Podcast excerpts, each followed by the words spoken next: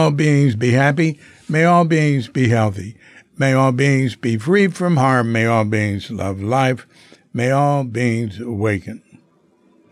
Welcome to another Cuke Audio podcast. I'm DC, Poobah of Cuke Audio and Cuke Archives, doing our part to help preserve the legacy of Shunryu Suzuki and those whose paths cross his, and anything else that comes to mind. I pray that you and yours are safe and comfortable, free from economic hardship, and able to get out and do whatever it is you want within the limitations of the universal precept of do as little harm as possible. Now today we have a guest, Stuart Lachs. And I met Stuart at Tassajara in 1967 when he attended the first practice period. And his path took him to many different Buddhist groups. And taking a good look at them, there's he's got a website, lachs.inter-link.com. So lachs.inter-link.com.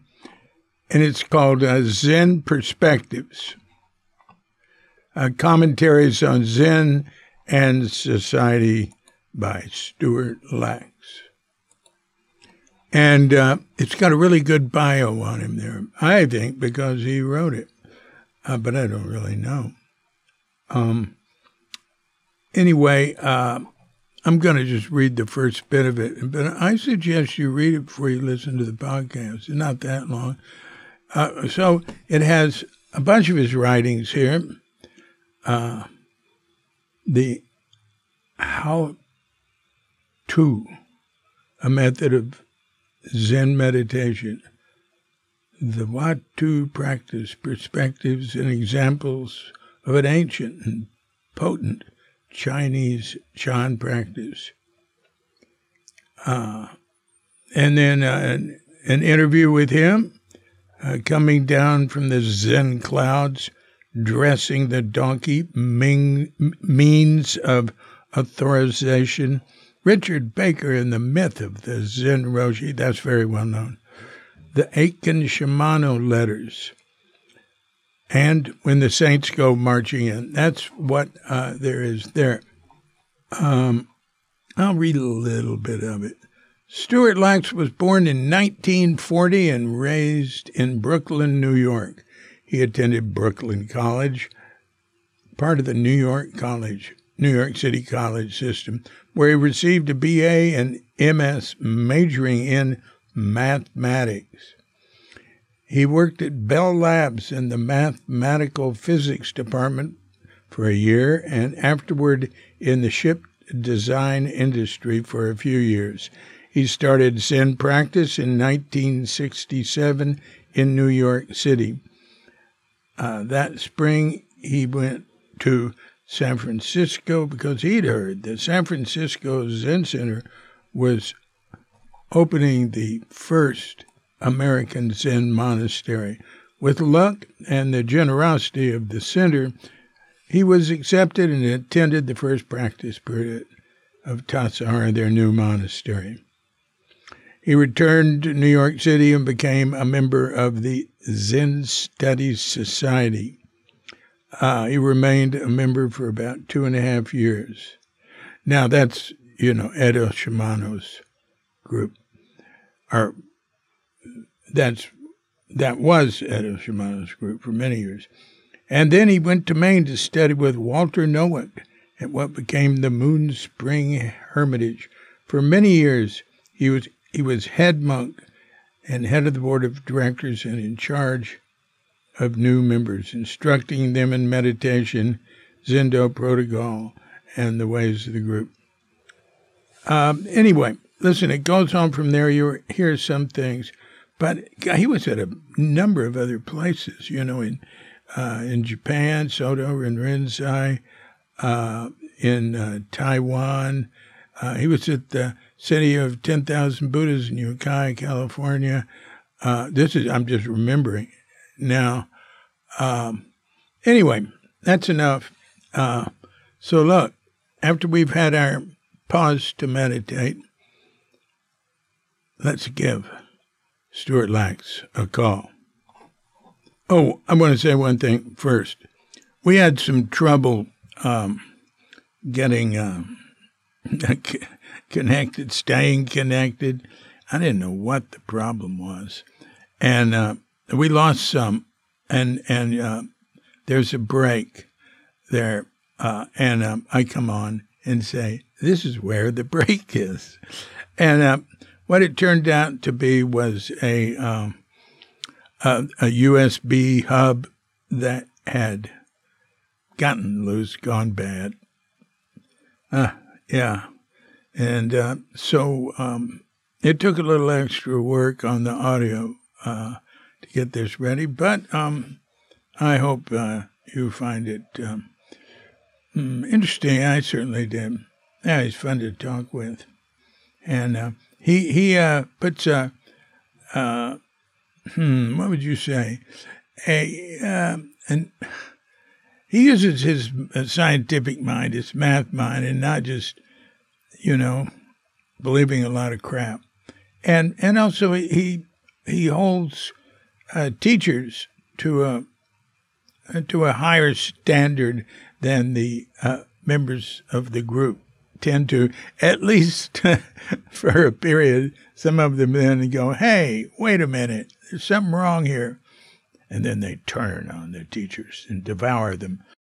Oh, hey, yeah, I hope you had a good Christmas day yesterday, and also the day before that and the day before that. And the day after that. Oh, I just want to say one thing here.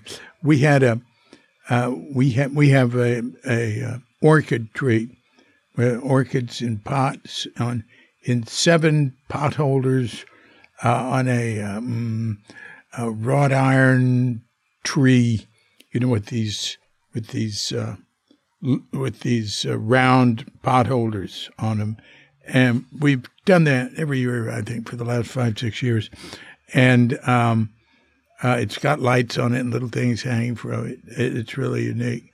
So yesterday, in front of our orchid Christmas tree, we opened 3 presents each, from each to each. And that was very delightful. And then we had lunch with some friends and of various persuasions. And I thought it was really neat because somebody says, well, should we say something before we eat? Because we're all waiting. And it was mainly Alice's family, founder of this this nonprofit group, Lighthouse, that, you know, helps people recover and recovery and all that. But she was married to Danu, who's Muslim, and so and her son was there, and his son's girlfriend. I mean, I don't know how many religions were there. Probably Hinduism, Buddhism, Islam, and, you know, could be Christians too. There's a lot of Christians here. And mainly, I'd say the group's not hardcore fanatics in any of it. But, you know, it said, well, somebody want to say something before we eat, say grace or something? And then Katrinka always says, David, and I say, no, don't look at it, no. And so Donner did it. So we had, you know, he asked, well, what do you want me to do? And we say, just do what you do in Indonesian. He's from Java. He's a Muslim from Java, Surabaya, which is the second biggest city in Indonesia, and it's very close to Bali over there in Java. Anyway, so we had our Christmas grace for the Christmas lunch was a Muslim grace.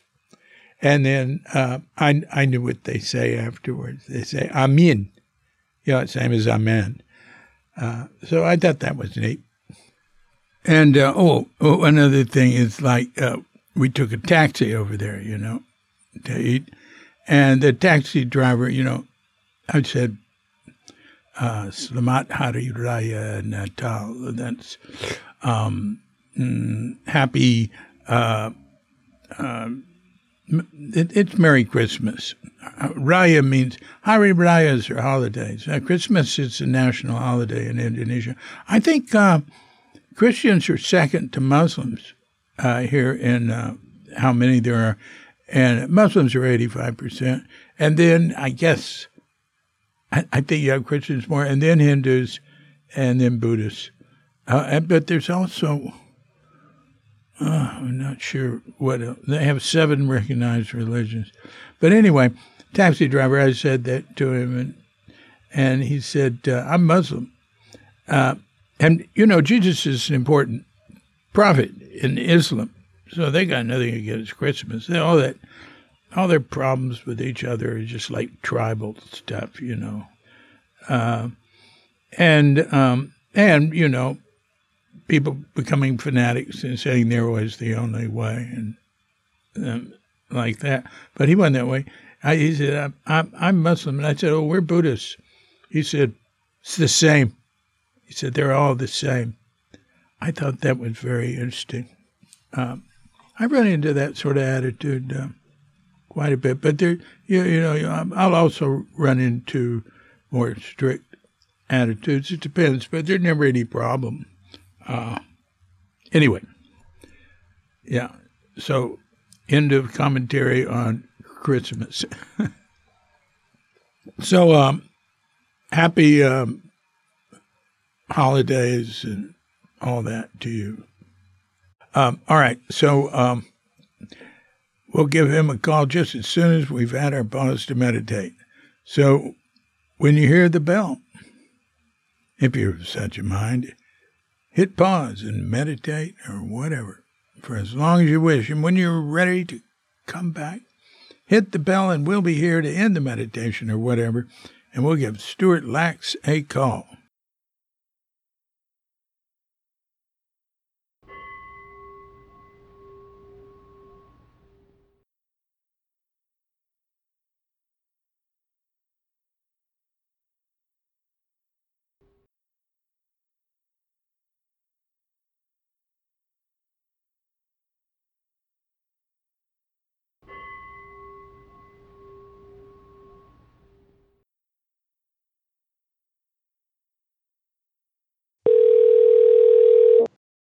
Hello.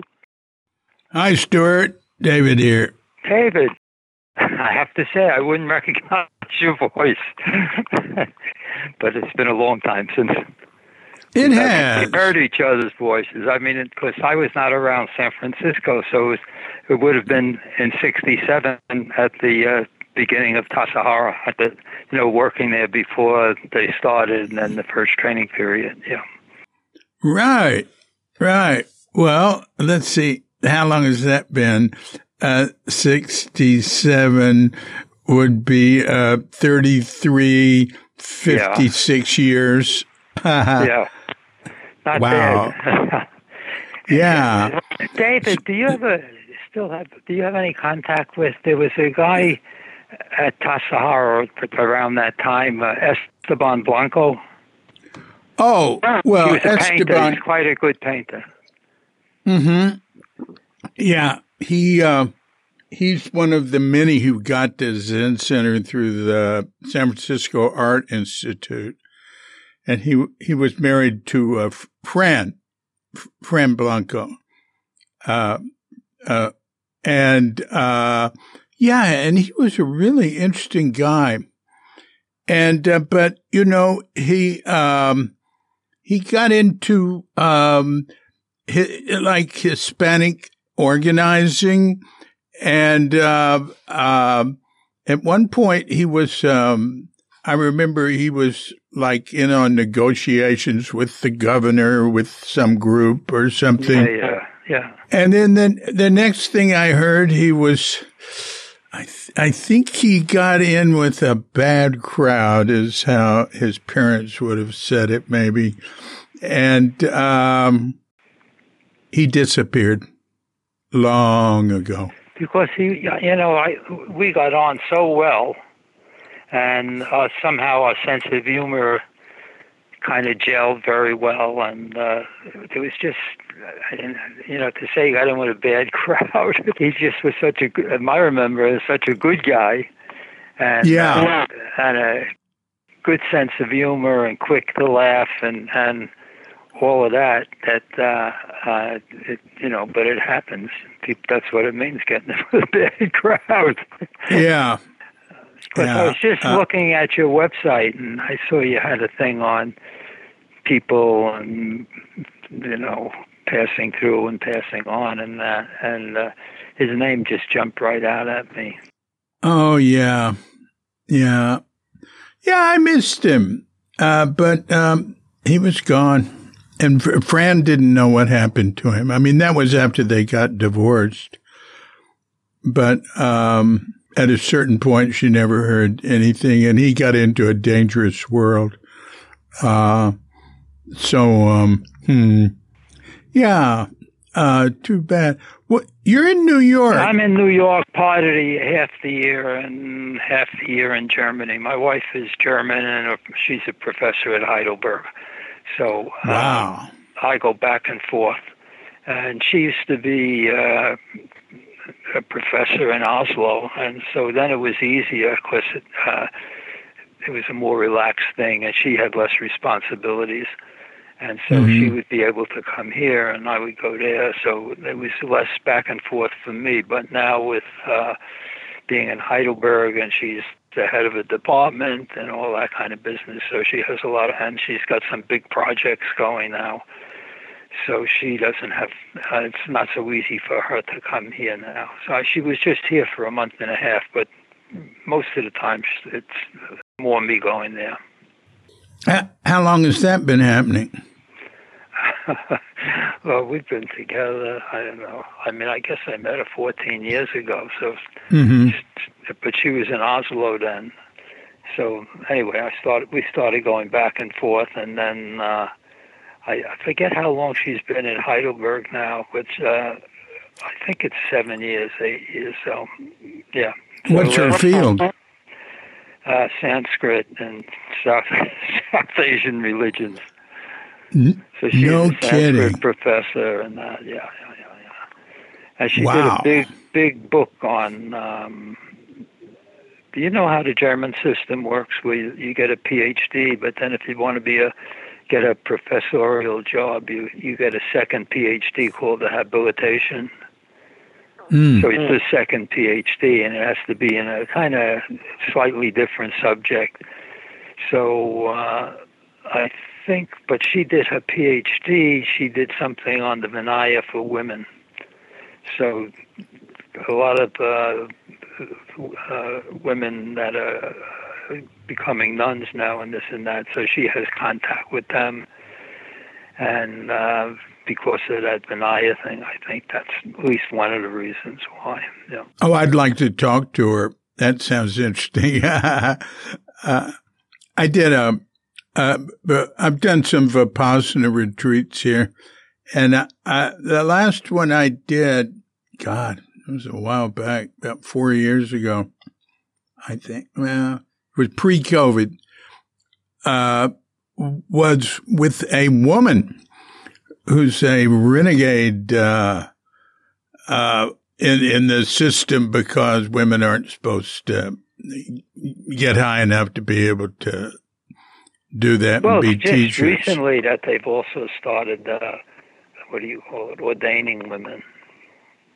Outside of the, there's three Vinayas, and the one that's in China, which would be Taiwan mostly now, so they ordain women. The Tibetan nuns tradition died, so that's been the big contention. I don't know how it is now. I kind of followed it a little closer. years ago because she got involved in it somehow. So that actually a number of women and Tibetan women thought they were nuns, but they weren't, because they never got full ordination because they couldn't do it. And I forget what the third Vinaya is, but the one that really still is intact and not questionable is I think it's called the Mula Savastavadan Vinaya, but it's the one that's in Taiwan and China. And at one point, some women wanted to kind of be like, say, they were Tibetans in the Tibetan tradition, but they were going to get ordained in the Taiwanese tradition, so they'd be fully ordained. Yeah. But other Tibetan nuns got very upset with it because it was breaking the tradition, and, you know, all this stuff came up. Right, right. You could see all of it with that. So anyway, I don't know how it's worked out now, but I know Uta goes to, she just recently, she went to some ordinations in California. There's a bunch of nuns thing. And I once went to with her. There was a nunnery, I guess, up in Northern California. And we went up there and, but I think they sold that, or because it was such a fire hazard, they had to get rid of it. Huh. Yeah, I think there's a kind of a nuns something or other in San Jose. If I remember, we went to another ordination there, and they're very careful of doing it right. You know, the one I went to a few with her, but one I went to with her, and I thought, Jesus, this thing is really long. And she said, well, that's because there was a mistake in it. And it turned out one of the monks, when they do this ordination, they rope off a kind of an area that's like the sacred area for doing this ritual of the full ordination. Mm-hmm. And one of the monks leaned outside the rope enclosure, and so they started and went back to before he did that part or something. Wow. And so that made it long. And I said, well, boy, they're really sticklers for... Yeah. You know? And Uta said, well, they just don't want any... Because there were some monks there, too. They don't want monks later to say, this is not official because you broke the rule, and Joe Schmo over there put his arm outside the enclosure, so that's not it's not a legal ordination. So they were very careful about that. They could get kicked in the back on some minor point. They just did that stuff and made up the time and had a longer thing like that. So wow, it's all very I would say very careful and yeah.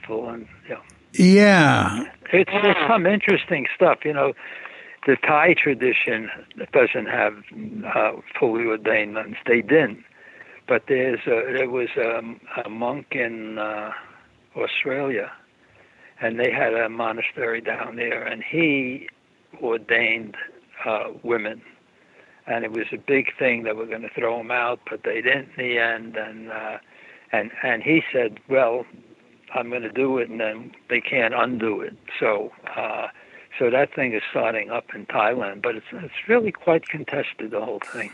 And it's gone on for years. That's interesting. Huh.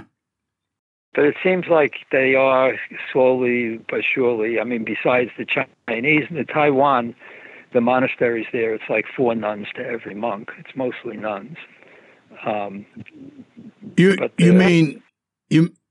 You mean throughout that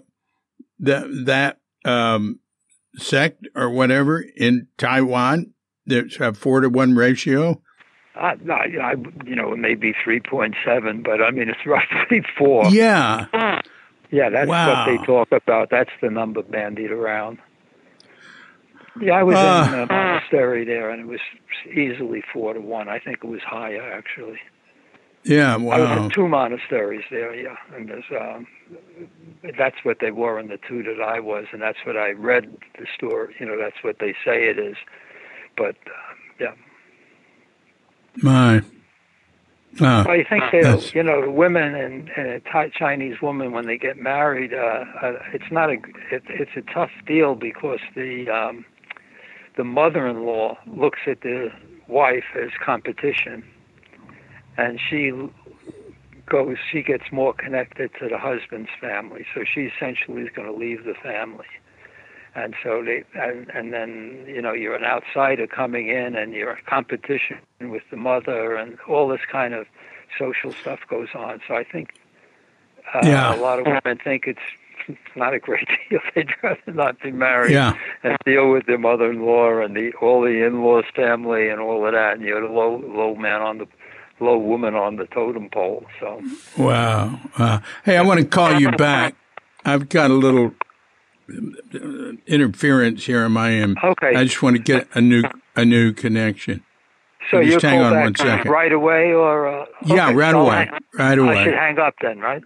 Yeah. Okay.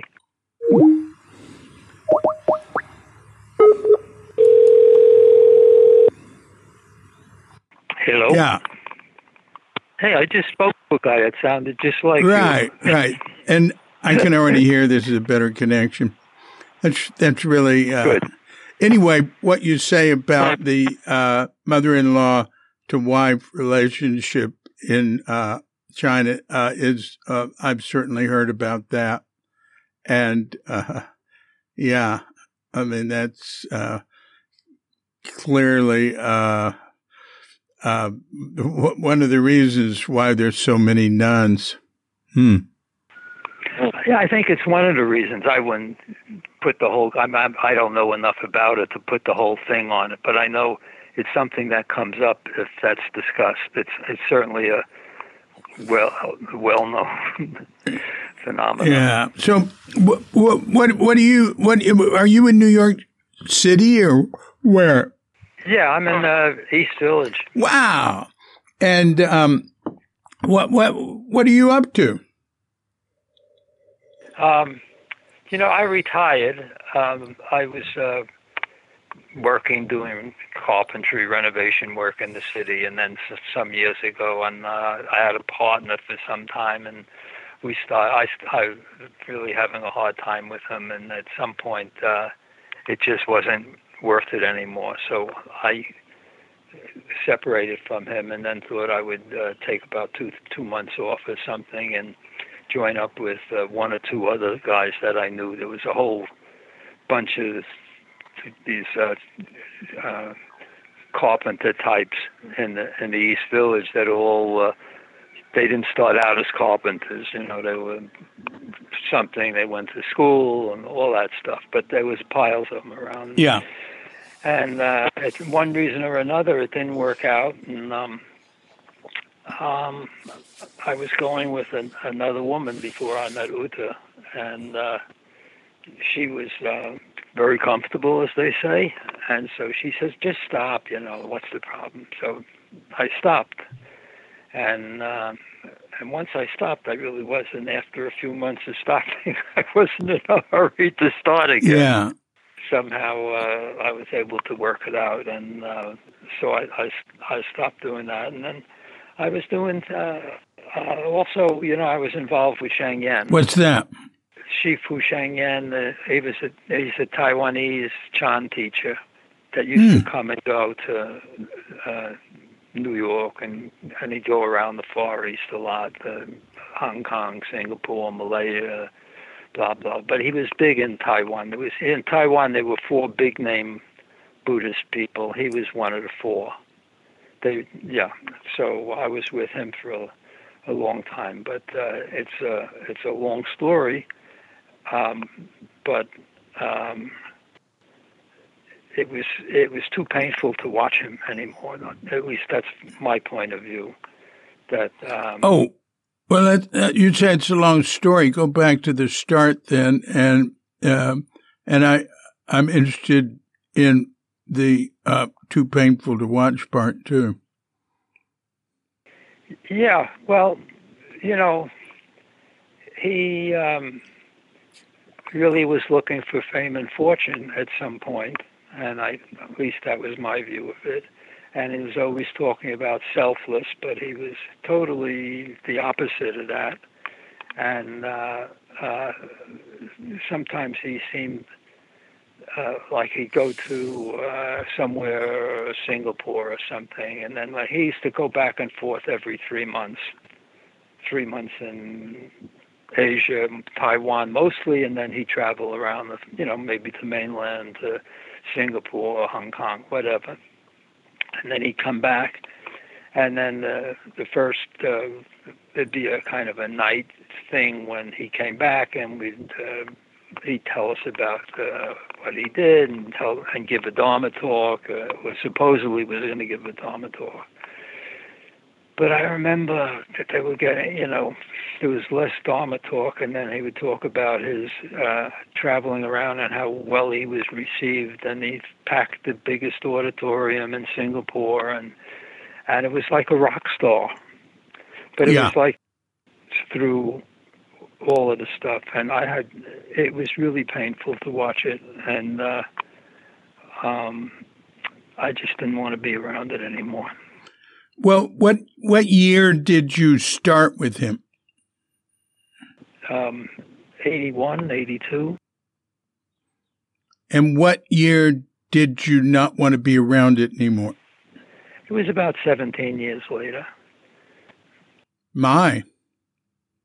So did he do sesshin type things? Yeah, we did sessions, and he bought some property upstate New York, and he had the Chinese are really generous to the Buddhists. It's nothing like the Japanese, and so he bought this big property up in outside of Taipei, and was building a monastery there. But all of these guys, they all were building, the three other big name people were building monasteries also, and Buddhist museums and stuff like that. But, we had, we had sessions and that kind of thing. Actually, he had me, doing the interviews for the Westerners on some of the retreats. Mm. So I was very close to him, and I was very active. I think I was probably the most active student he had, because I had lived in Maine for 11 years. I was used to doing 6-7 retreats a year, and then I did retreats by myself up there, and so I was very used to doing it. There was no one else there that had that kind of experience. So anyway, at some point, he was very helpful to me, and then he asked me, he had me doing the retreats, and then when he was away giving classes and that. So I was a very active student there. It was not like I wasn't, I was just come like Tuesday night and go home. I was but as he became more and more successful, he became really, to me it appeared like he was hungry for adoration, hungry for recognition. Yeah.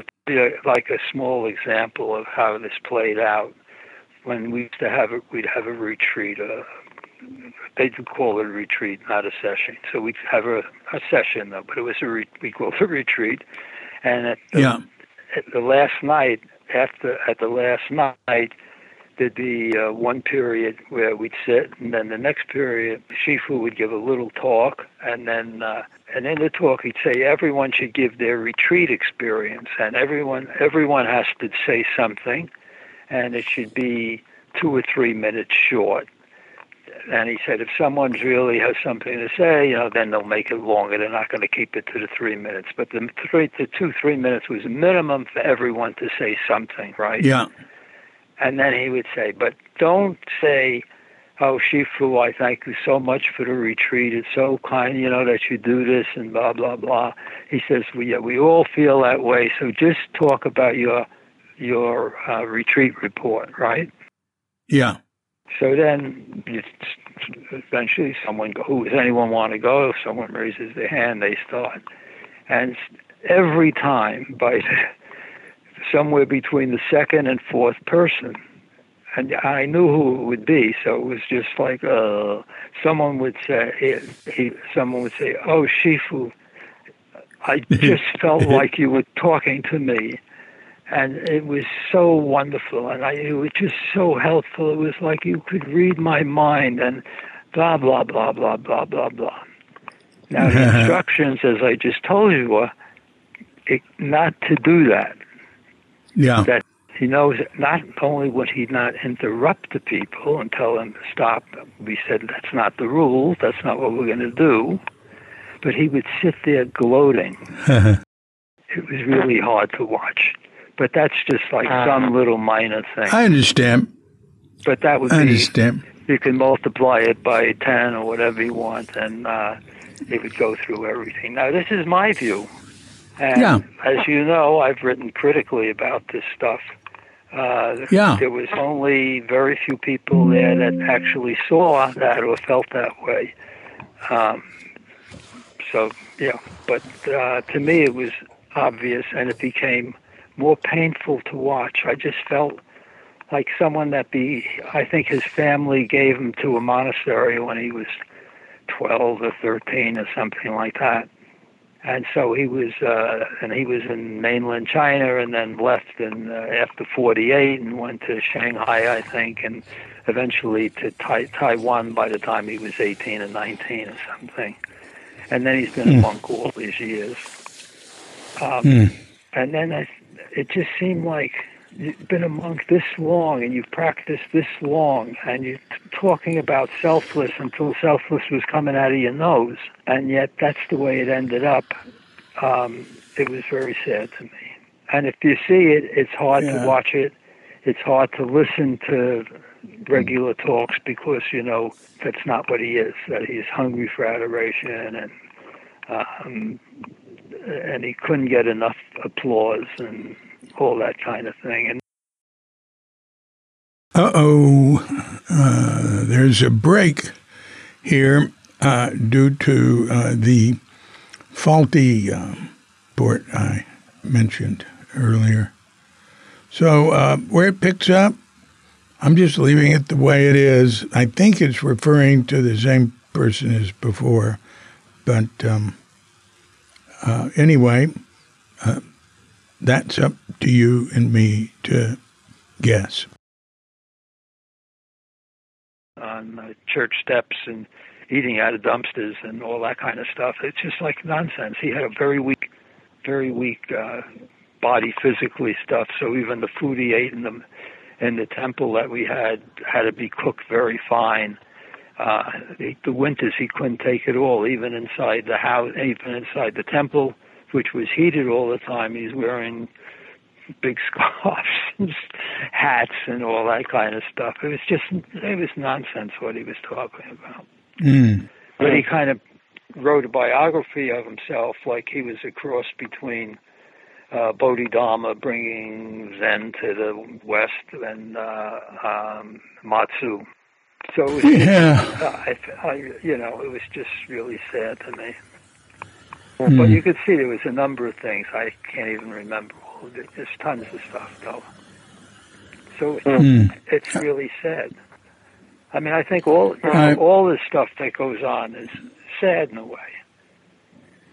Yeah, it's normal. That's exactly right, David, and that's what I feel. It's normal, but no one wants to write it normal because they're a Zen master or a Roshi or Rinpoche or whatever, a Lama, whatever. So, you even find with Trungpa,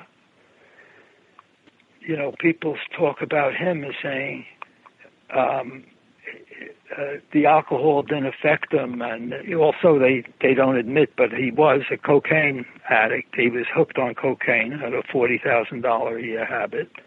And that's in 1980s dollars. What's your source on that? The source would be Steinbeck. Do you know John Steinbeck? I think the fourth. He's dead now. And his wife, I forget her name. They were the source. But then after that, there was another source, which I never bothered with because I had Steinbeck's source. I got somebody who can... I can talk to about that. They have a book about Steinbeck's, which a lot of it is about that. And, you know, some people on the internet got upset over it and blah, blah, blah.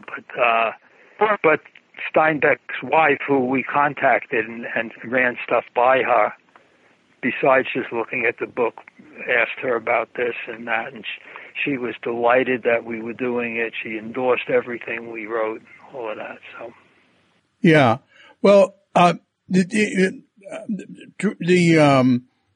group's where they're at now is not. I mean, there's only some of them who paint a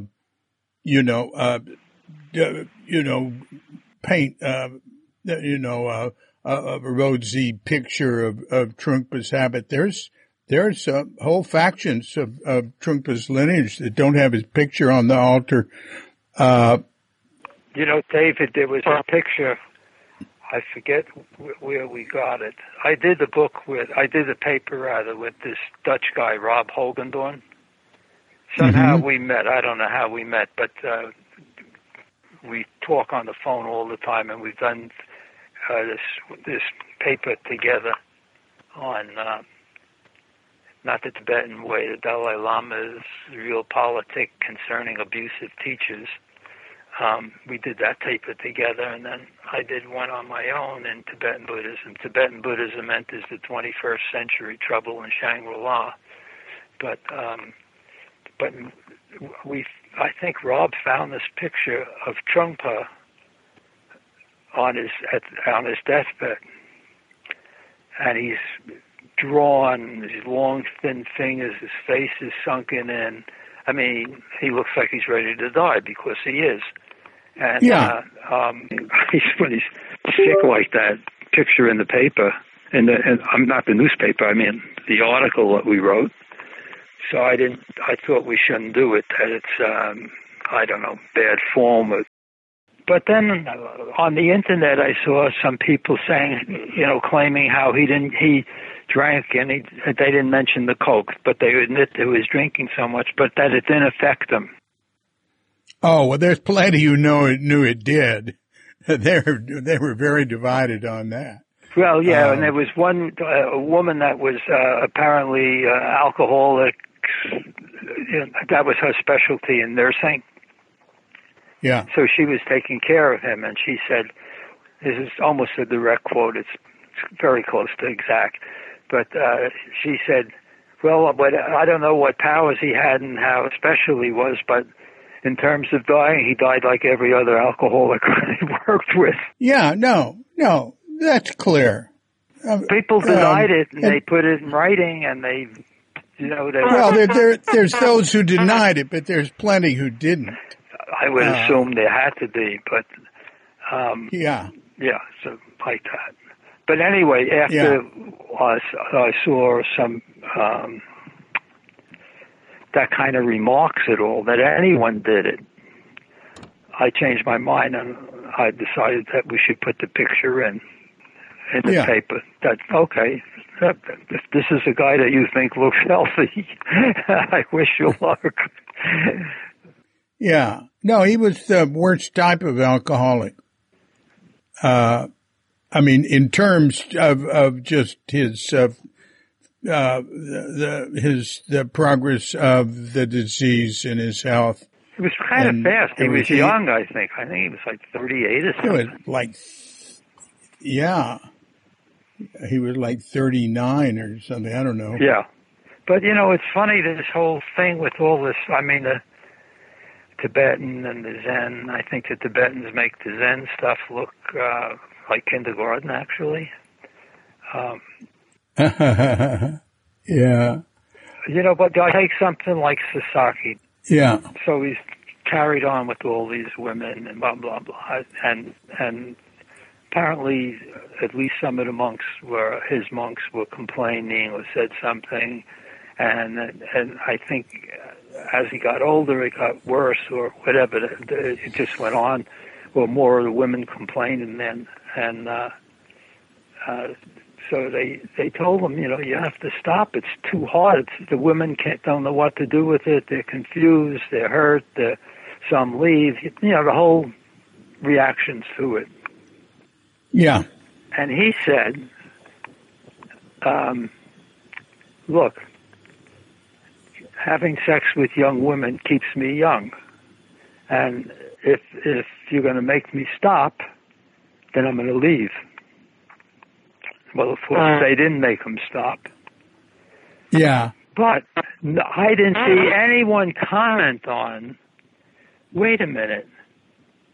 So he's putting his own feelings and ideas and whatever before the women who are getting hurt by it, can't even stay with, some of them are leaving the training, let's say, and no one's commenting on that.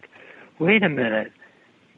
It's supposed to be, Zen is supposed to be selfless and compassion and all of that. You didn't hear people say that, and it just perplexed me. I remember with Sasaki, I was hearing about his board talking to him about this and telling him to stop it, and him like 20 years before it became public. But he never stopped. And yeah, well, I heard what they decided to do was just tell women when they came, look, if he comes on to him, just tell him no. I think it did bother some women. I think he was probably more insistent in some cases less.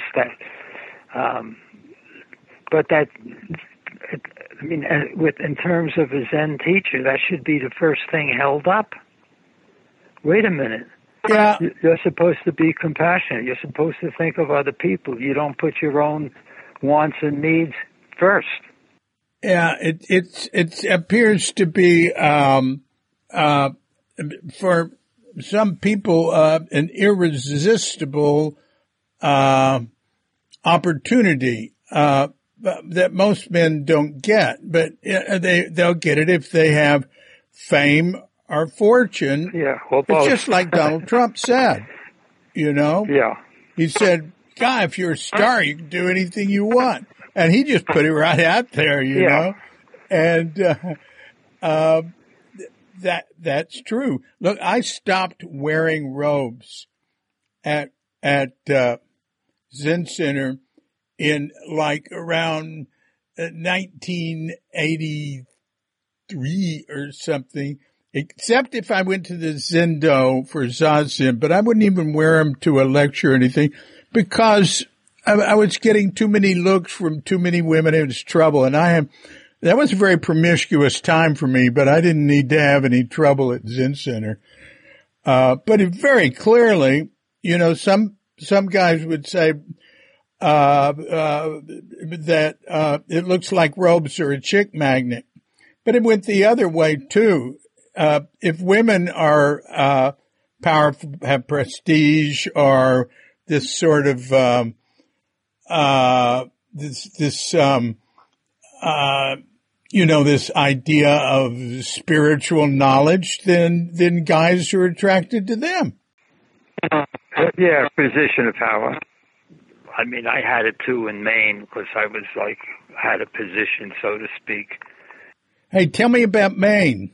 I don't know what you're talking about. Walter Nowick's group. Wow, you were with Walter far out. I was there 11 years. My. Well, let's hear about that.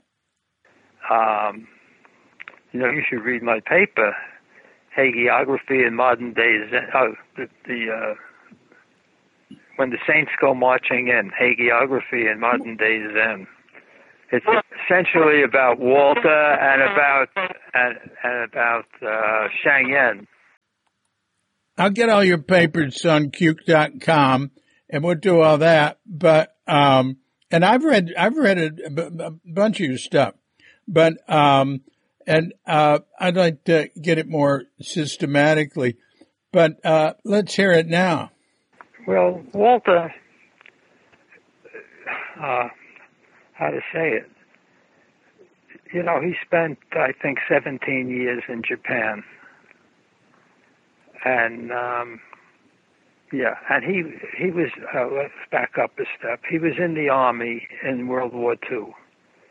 And I think he was in Okinawa. And he actually got a piece of shrapnel in his eye or something. But he had a friend that was in the Army with him, a guy named Harry, a black guy, who was a lovable man, but was flaming gay. And Walter was also gay. So Walter would carry on, was seduced or whatever, went with some of the men's students. And there was one Japanese guy, I think he must have gone with two, that was not a student, who was a piano. Walter was an incredible piano player. I think this guy was a young Japanese guy that he met in when he was in Japan, and he was a singer. And somehow, I never knew why, but he came back to Maine with Walter. Anyway, Walter liked men, and he had a number of affairs with. I remember the first time I went up there, you know, I wrote him this and that, because I was with Shimano, and I knew Shimano was bad news. I was looking for something else, and I wrote to Walter, because somehow I heard about him. And so he said, yeah, you can come up. So I came up there, and then he had an old, essentially a New England farmhouse. That was, I would say, very moderate at best. But it was, you know, it was a nice old house. And he told me, and there was another guy, he says, you guys, the other guy was sleeping in the attic already. And he told me, Stuart, you go sleep in the attic too, put your stuff up there. So I did. It was so fucking cold, David. It was like the end of January, beginning of February. And I was in the sleeping bag up in the attic. And I was just freezing. I got up and put my hat on. And I think the other guy saw me poking around. I said, well, here's an extra blanket or something.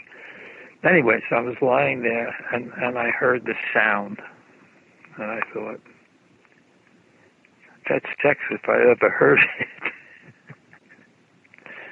And I didn't know who it was with, but I thought, that is that. And so that was the first thing that I kind of, actually the first night I was there, I kind of knew something's going on. But it seemed very quiet and all that. But he went with one guy or another guy, which would have been fine, but then he went crazy over one man.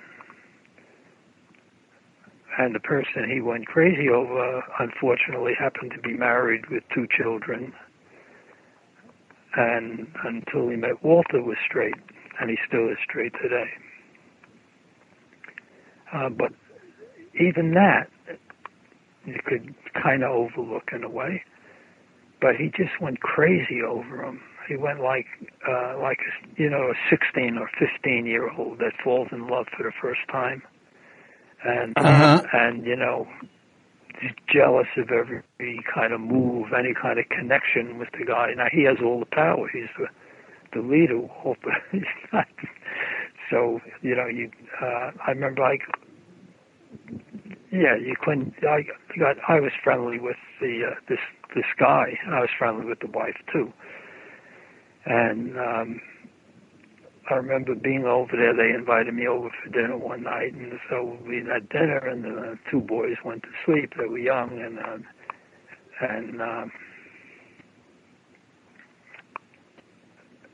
we hear this. Walter had a little VW Volkswagen, and you hear the engine, the car pull up into the driveway, pop, pop, pop, pop, pop, and everyone's really, we all get a little tense. And Walter comes in, and he's kind of upset, and I really feel, I better get out of here, and or I want to get out of there. And apparently that was normal, that he would drive up there at night, at sometimes, not every night, I assume, and spend time with the husband, and the boys be sleeping upstairs, and the wife would be somewhere else, and like that. And once I went to Sanzen, that's like, I think in Soto they call it Dokusan. Right. But in Rinzai, they call it Sanzen. So I was in Sanzen, and I think I was, I must have been the cook then or something, because I went first. So I went first, and Walter started carrying on. He said, I forget the guy's name, but he said, why would Joe be friendly with this? I don't want to say names now, that's all. Why would he be so friendly with this guy, meaning the one that he was so attracted to? I said, I don't know. I always think this or that, but I don't know why. And he carried on and went on. And I just sat there. It went on for like a half an hour, which is quite long for Sanzen. And I'm chuckling, thinking, well, everyone's thinking in this end of, oh, Stuart must have some experience because he's getting this half an hour Sanzen, when all it was, I was sitting there thinking, I should pack my bags up and leave. He's off his fucking mind. And that's what it was like, though. One form or another, that, you get ostracized if you cross that line.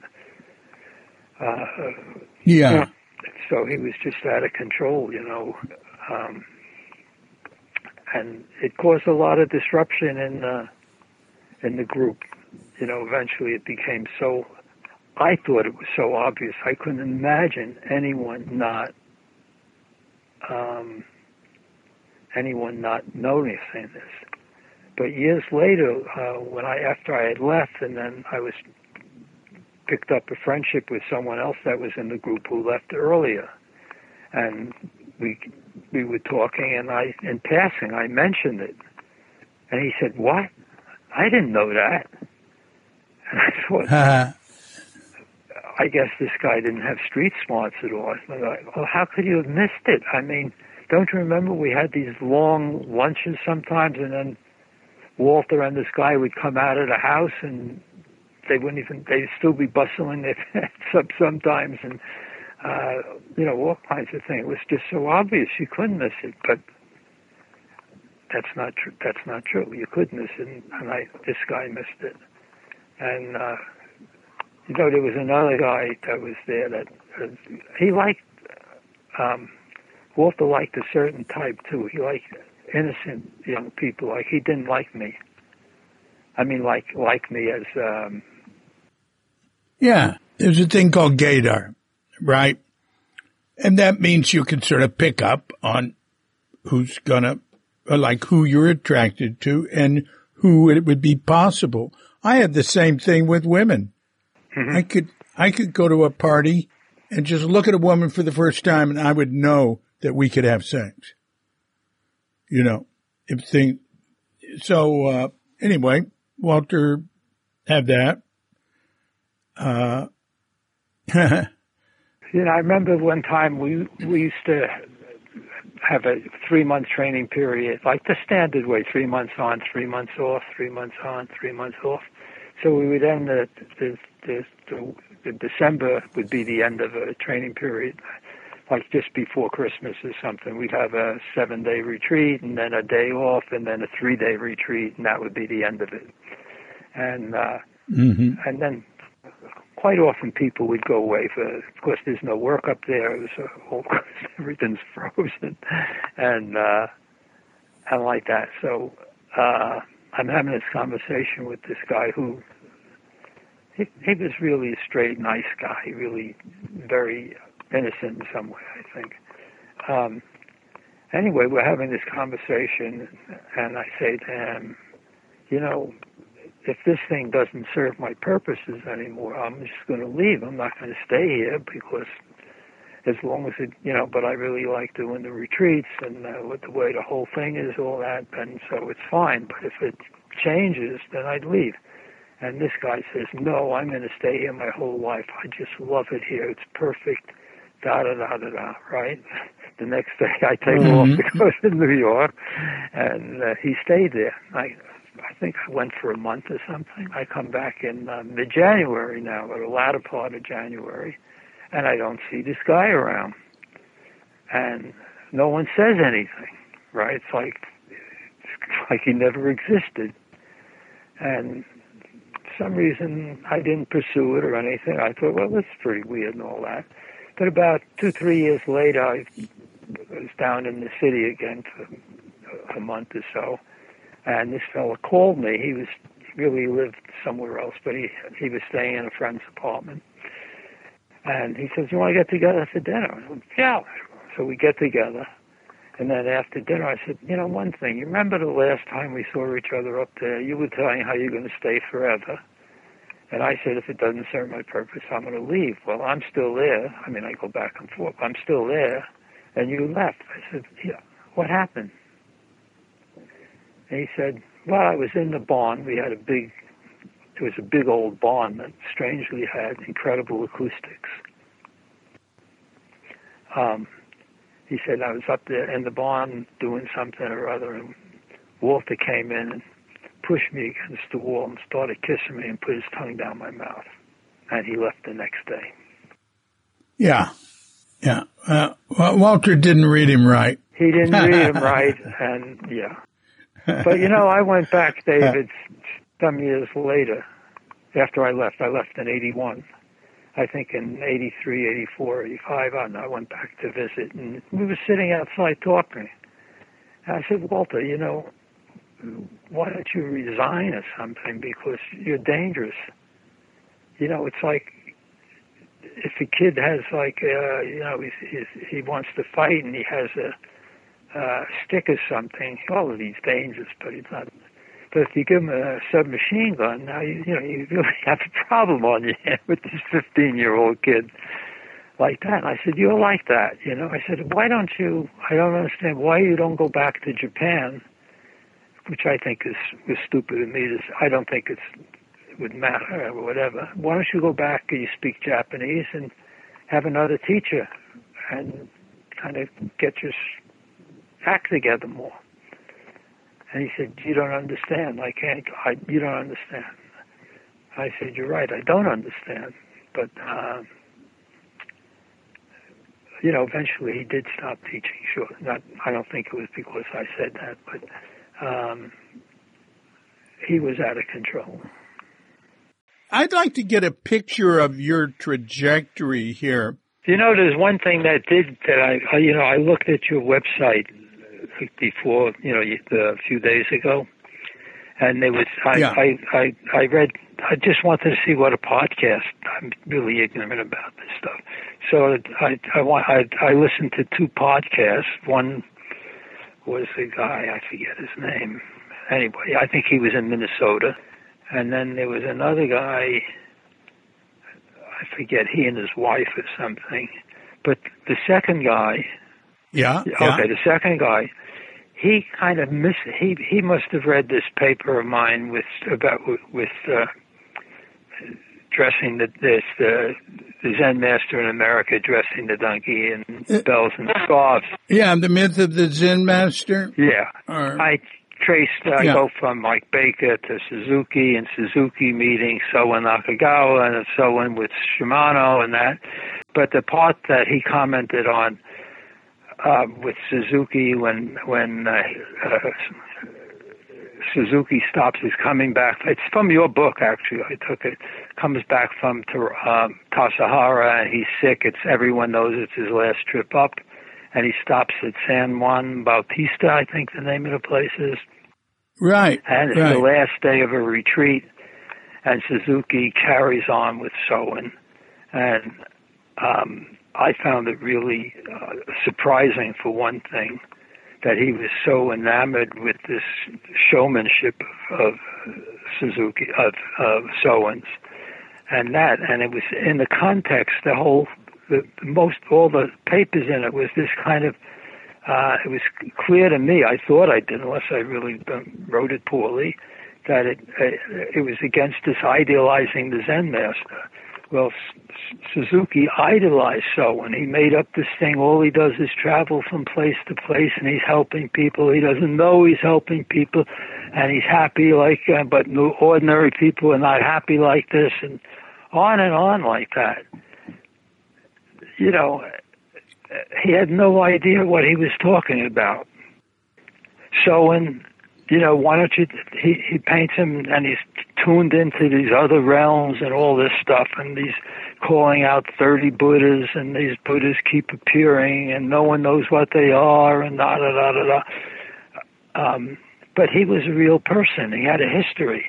And if you want to look at Sōen, you should look at Sōen's history of his thing with Shimano. And even after that, he never recovered from Shimano. He actually died. You know, he was troublesome in Rutakuji. He drank too much, and he loved Beethoven. He played his loud Beethoven records.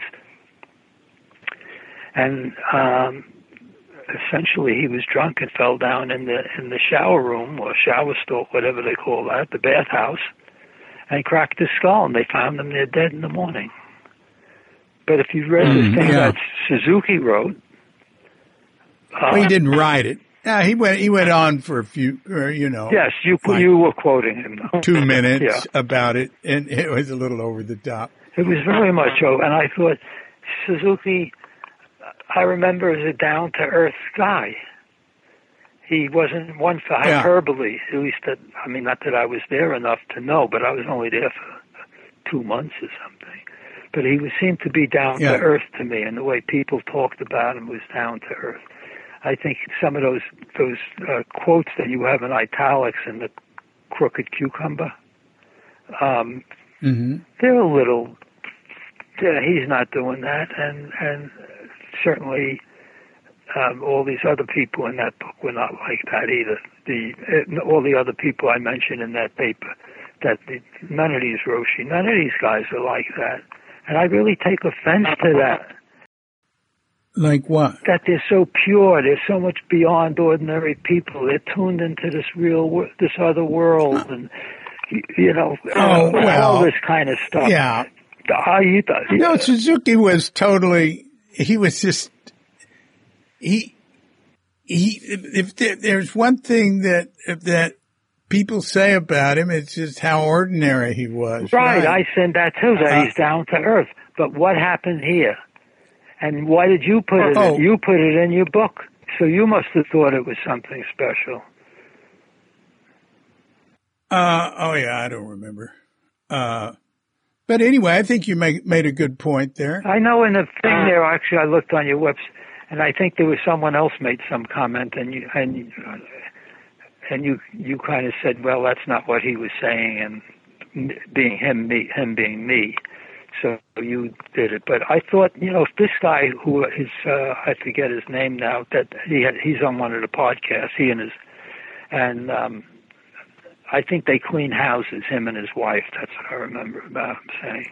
Oh, Bob Schumann. Yeah, he missed the point. He missed it, that it was about this idealizing and building these people up in such a way that it's fake. It gets people to, it intimidates people. It gets people to be marks for them. It empowers the Roshi or whatever you are, Zen master or Chan master, but disempowers the students in every way. So I really feel, I'm quite sensitive to that stuff for some years now. Yeah. And I think it's not harmless to say it. I think Suzuki was a good guy, David. You know, I said that the first time we had contact together. I thought he was really a good guy, and you know, but then when in this thing, you know, I don't know whether of course he was sick or if he was intimidated by Sōen, because Sōen, you know, was like had a big name. He was a haiku poet, and he was the head of Rutakuji, which was founded by Hakuin, and all that kind of stuff. And he was a showman. But I thought it was really, I was sorry to see it, and I was sorry that Suzuki talked that way. Yeah, well, I put your letter in that you wrote about that. And, but you said something to me that was I sympathized with it. I don't see it the way you see it, but,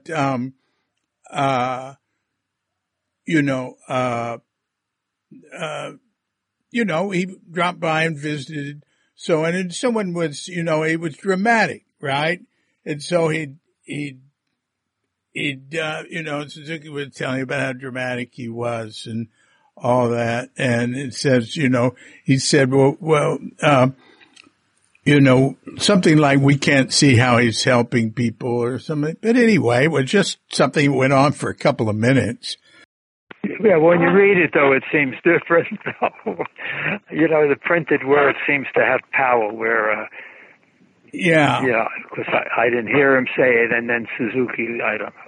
I mean, I think he's a good guy. I don't, you know, so I the thing is, it was so over the top.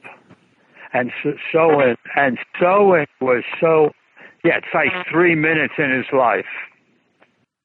Yeah, it's not the only thing he said or did that I don't approve of. There were many things, I'd agree that anyway, I don't know what to say about it anymore. Look, I want to find out where did you get this urge to practice or whatever? Where were you born? That's where I got it. And what year were you born? 40. I'm 83 now. Far out. 40 out. So what led you to come to Tassajara then? What's your trajectory on all that? Okay. I would just like to say one other thing. I'd be glad to say that because there's no problem with it, David. With Sōen also, you know, he had all this kind of pizzazz and showmanship and all this stuff, but when you came to the real problem, now he has this student Shimano. He was terrible with it. Aitken warned him about it. Another guy that was someone that was in Shimano's group went on his own dime, as they say, flew to Japan, went to Rutakuji, because he had gone there once before, and so he knew Sōen a little bit, and told Sōen, this is going to blow up. You better, do something about him. Sōen didn't do anything. He never did anything. Even in 83, when he visited New York, and there was all these devoted students who I couldn't believe stayed with Shimano all those years. And he said that they wanted him to say something to mitigate his power, to mitigate all this hype around Dharma transmission and lineage and all of that stuff. And he says he would. But you know what he did? Zero. He didn't do anything with it. No public. Nothing for public. Look, Aitken talked to him in the 60s before Shimano even went to New York and told him terrible things Shimano had done, you know, coming on, signing up to work with women in the mental hospital and seducing them. And a letter from the head of the mental hospital saying, you know, it was the worst, the most despicable behavior he'd ever seen. And Aitken went to Yasutani and Sōen, and they just pretty much told him, oh, don't bring that up. Well, Yasutani said that it was, Aitken said Yasutani cared less than Sōen, if that sounds, But he also said Sōen, and I brought it up with Aitken again, and later he denied it. But I said, well, when I first met you, Aitken, I brought this up, and he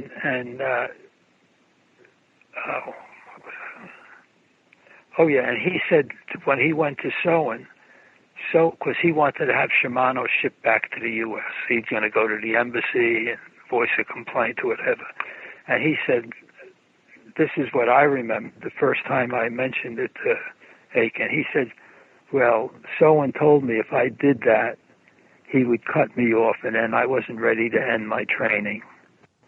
And I thought, okay, yeah, I can sympathize with that. That's, you know, he had put in years already and wanted to keep going with it, and fair enough. But I brought it up some years later with him, and he denied it. He said, no, he never said that to me. Yeah. You know, I wasn't clear when he actually said it, David. Let me back up a foot. Whether it was Sōen or Yasutani that said, if you do that, I'm going to cut you off. That's probably Yasutani then, because that's who Aitken was really working with, not Sōen. Yeah. But that's what, and then the second one, years later, when I brought it up with him, he said no. He denied that. But, you know, David, remember when that thing came out, the Shimano Archive? Yeah. The guy that put that together and really did a ton of work on it, a real ton of work, was this guy Kibutsu Malone, who was a bit of a wild card himself, but anyway, he put a lot of work in on it. But anyway, I helped him. So I was on the phone with him conservatively 4 or 5 times a week when that thing was being... Wow. Yeah. But he did, it was his thing, he did all the work. But I was with him all the time with that. And there was some funny money involved with Shimano, all this stuff. But Sōen never did anything. Yeah. But so that's why when I read this stuff with Suzuki, and again, I always think he's a good guy, he's really a good guy. And I wonder, yeah. But it's fake. It's fake, and it's misleading. And this is supposed to be about seeing the truth and all of that, and it's a hustle. I don't think Suzuki means it to be a hustle. And I'm not even sure he's doing it consciously to build up the tradition and the lineage and the title and all that. I don't think he's conscious of it. But that's what it is. That's what it does. Yeah, there's lots of that. So what led you to Tassajara? Oh, so what led me? Yeah, so it was 1967. But I was in Brooklyn then. I was working at, at Bell Labs as a scientific programmer. And, you know, none of my friends were into programming or that. They were all into artsy-fartsy stuff and music and jazz and da-da-da-da-da. So I was living like and I was married, but the marriage was, I would say, rocky at best. It's not that she did anything to me or I did anything to her. We just so unprepared for it. I was 27 years old. We were just unprepared, and she was 26 or something. So it was really unfortunate. But anyway, so I was having a hard time. It was a rocky time, though. You know, there was all the drug stuff around, and the fucky-sucky was all over the place. Everything was going on, and I felt on very shaky. I felt on very shaky ground. And I remember... Yeah, what year is this you're talking about now? 1967. Oh. Yeah. Yeah. And I went to a bookstore, and I picked up a book by Sartre. I forget the title now, but it talked about this kind of, this inner kind of, your whole being is being rattled, and there's no place to put your feet down, and it's... I thought, that's not so funny. Sartre, he also had this thing, too. But anyway, so I decided, I remember saying, quote, I'm quoting myself, I have to do something now. So I started to look, because I didn't like psychology so much, so I didn't want to go to a therapist because I didn't trust, I just didn't like it. I didn't, never resented it, resonated with it. But I did like the religious stuff, which I always was involved with, or liked. And so I started going to some places, and there was a guy I knew that was a Swiss fellow, actually, who was, and he had been around this Eastern religious stuff. So I called him, and we met at a drug farm in Vermont, actually. And I called him and said he knew these different places. So I would go with him to a Hindu guy on the Upper West Side, and there's someone else here, and someone, and somehow the simple thing of, well, did you think of looking in the Yellow Pages, didn't occur to me.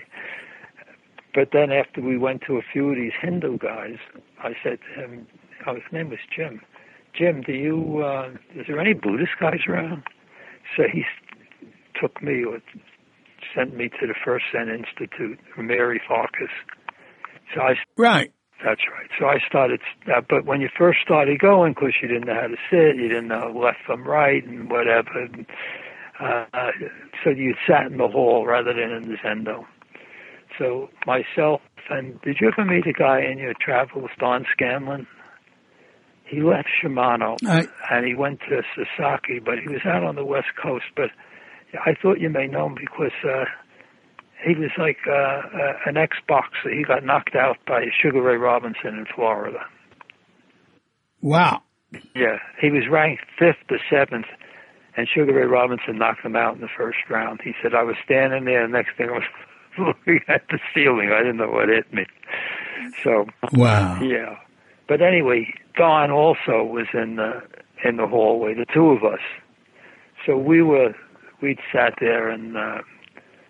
whatever, and then we both lived in Brooklyn, so we take the train down together, and so you get friendly, just sitting together, you get friendly. It's sort of like magic in a way. But then I wanted to do more, so that's when I found out about Tassajara. So I had a friend that, anyway, so we met, I knew someone in Minneapolis, and he was there, so I met him out in Minneapolis, and we drove to San Francisco, and they were going to do I don't know what. One of them I know was just going to drug and get high. The other, I don't know what they were going to do, but I was split from them in San Francisco, and I went up to the Zen Center, and somehow they took me in, which was really nice of them. I just came in. I didn't realize. I had no idea what was going on, David. And they said, well, who are you? We have 500 people a week coming here, And I said, well, I don't know. Just take me. I see it. And so they did. And then, but I was there every day and doing the work for them and doing whatever. And well, nobody was rejected who came to Sokoji. You went to Sokoji in the city. It was across the street from the I think it was an old synagogue that was the zendo. No, it was the synagogue. Yeah. So Sokoji was an old synagogue. Yes, that's. So I was at the. But they had 2 or 3 buildings across the street, and they put me up there. People were moving in. It was like an informal. Zen Center did not control it. Individuals had rented them. But I think Claude Dallenberg might have been sort of coordinating. I don't remember Claude Dallenberg. The guy I remember was Philip Wilson, and he and I got friendly. In fact, the day that he said we'll go. So this is 67. Do you remember what month? Probably April. Yeah, sounds right. Yeah. Okay. But I remember the second night I think I was there in that building across the one of their, like I call it one of their flop houses, but it was really nice. And I'm sitting on the floor in the living room or something with Philip Wilson, who was wearing like a vest that's like a wool vest, so he looked like the gladiator in the thing, you know. And he says, well, sometimes, you know, I go crazy and da-da-da-da-da-da, and I'm thinking, oh, fuck, I'm sleeping next to this guy, and he goes crazy sometimes. And I'm thinking, you need like an elephant gun to stop him. Right. I sure hope he doesn't go crazy tonight. But later I brought it up with him. I said, Phil, what did you mean about going crazy? I really got nervous about that. And he said, well, something, he went crazy over women or some particular woman, and so he just called it going crazy, but I took it as going crazy, like, you know, because he looked like this warrior monster. I think he played football in the Rose Bowl in Washington State, University of Washington or something. No, he went to Stanford. Whatever. He said he was a football player. He was a right guard at Stanford, and he got CTE, cranial thrombosis, you know. He got that brain thing. Oh, that really? Kills football player. Yeah, and it did make him. It did totally change his behavior, and he eventually. I mean, JJ, who was his wife, claims that he actually died from it. But I talked to him. You know, I told him some of the things he had done many years later. At first, he yelled at me, I'm a liar, and this and that. And then he came back and said, did I really do those things? Yeah, it was sad. But, he was a fierce opponent on the line as an offensive right guard.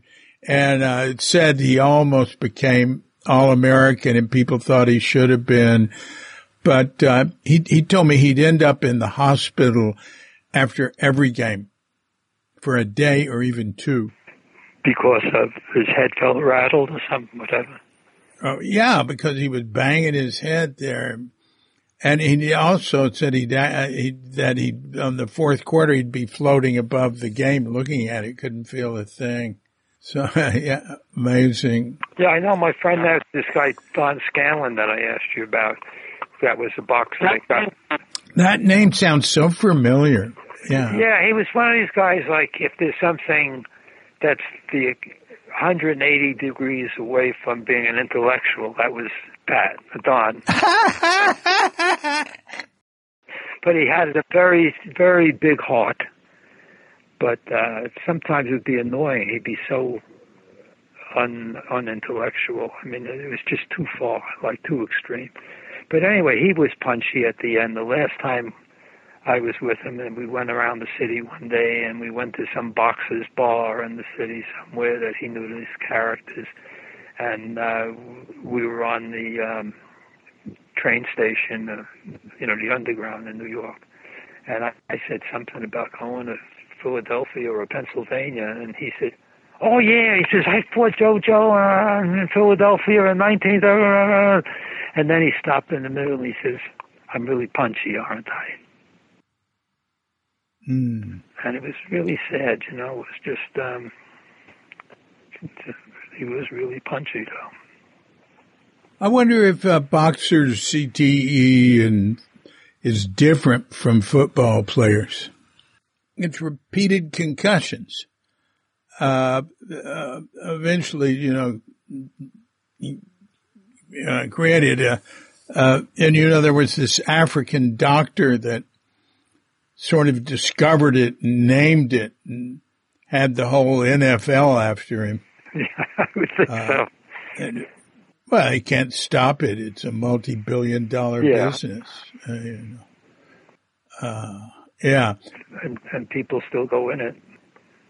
You know, Sports Illustrated once had an article on athletes, and so they had football players, basketball players, at baseball players, one of the baseball players. Do you remember Warren Spahn?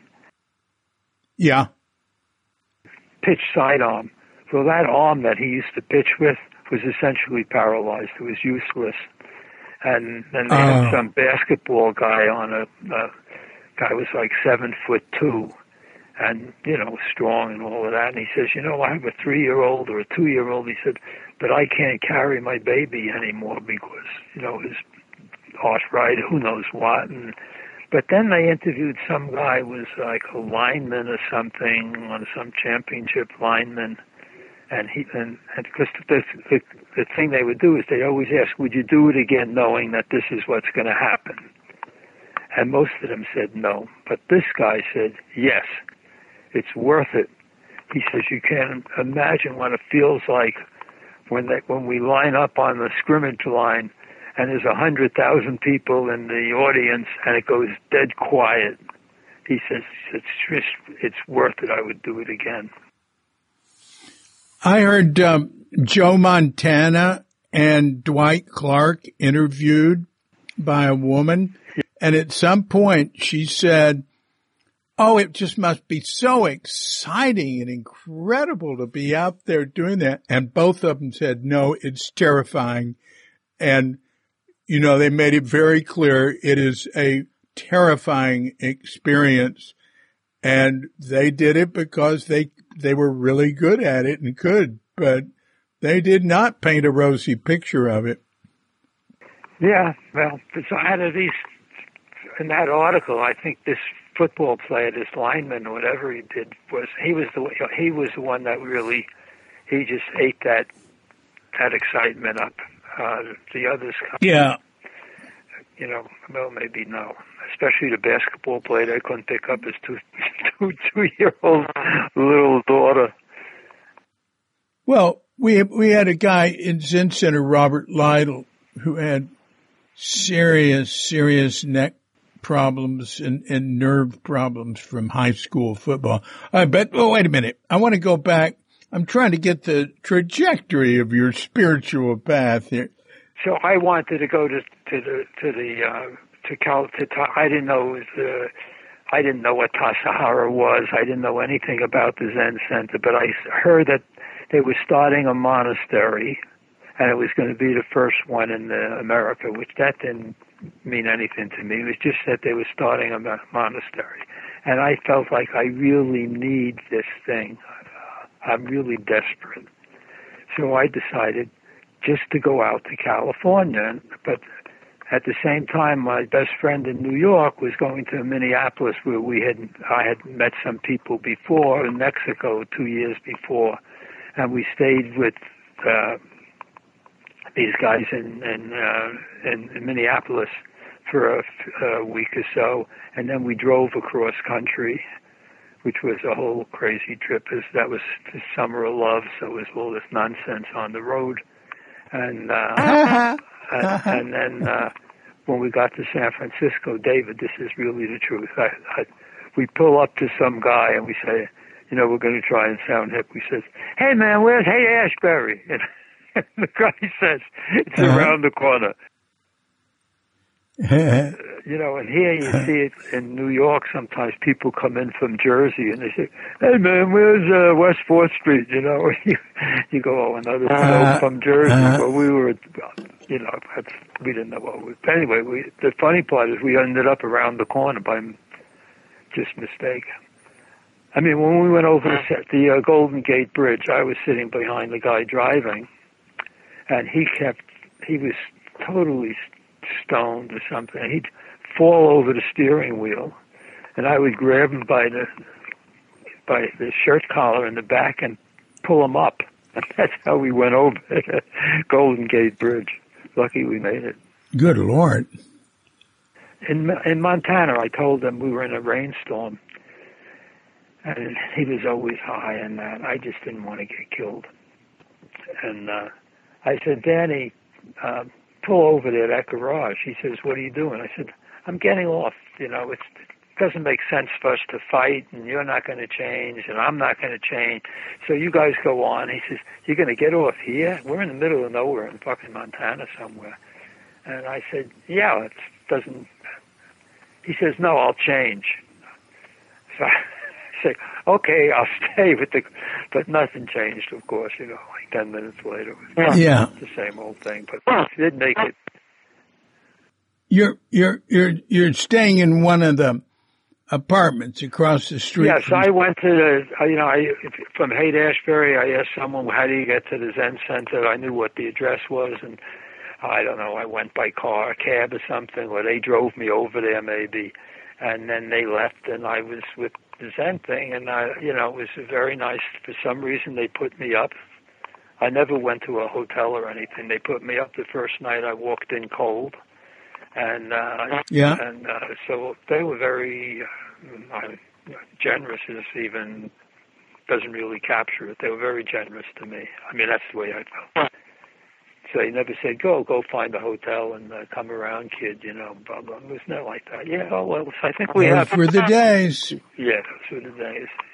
Yep. But they ain't the days now.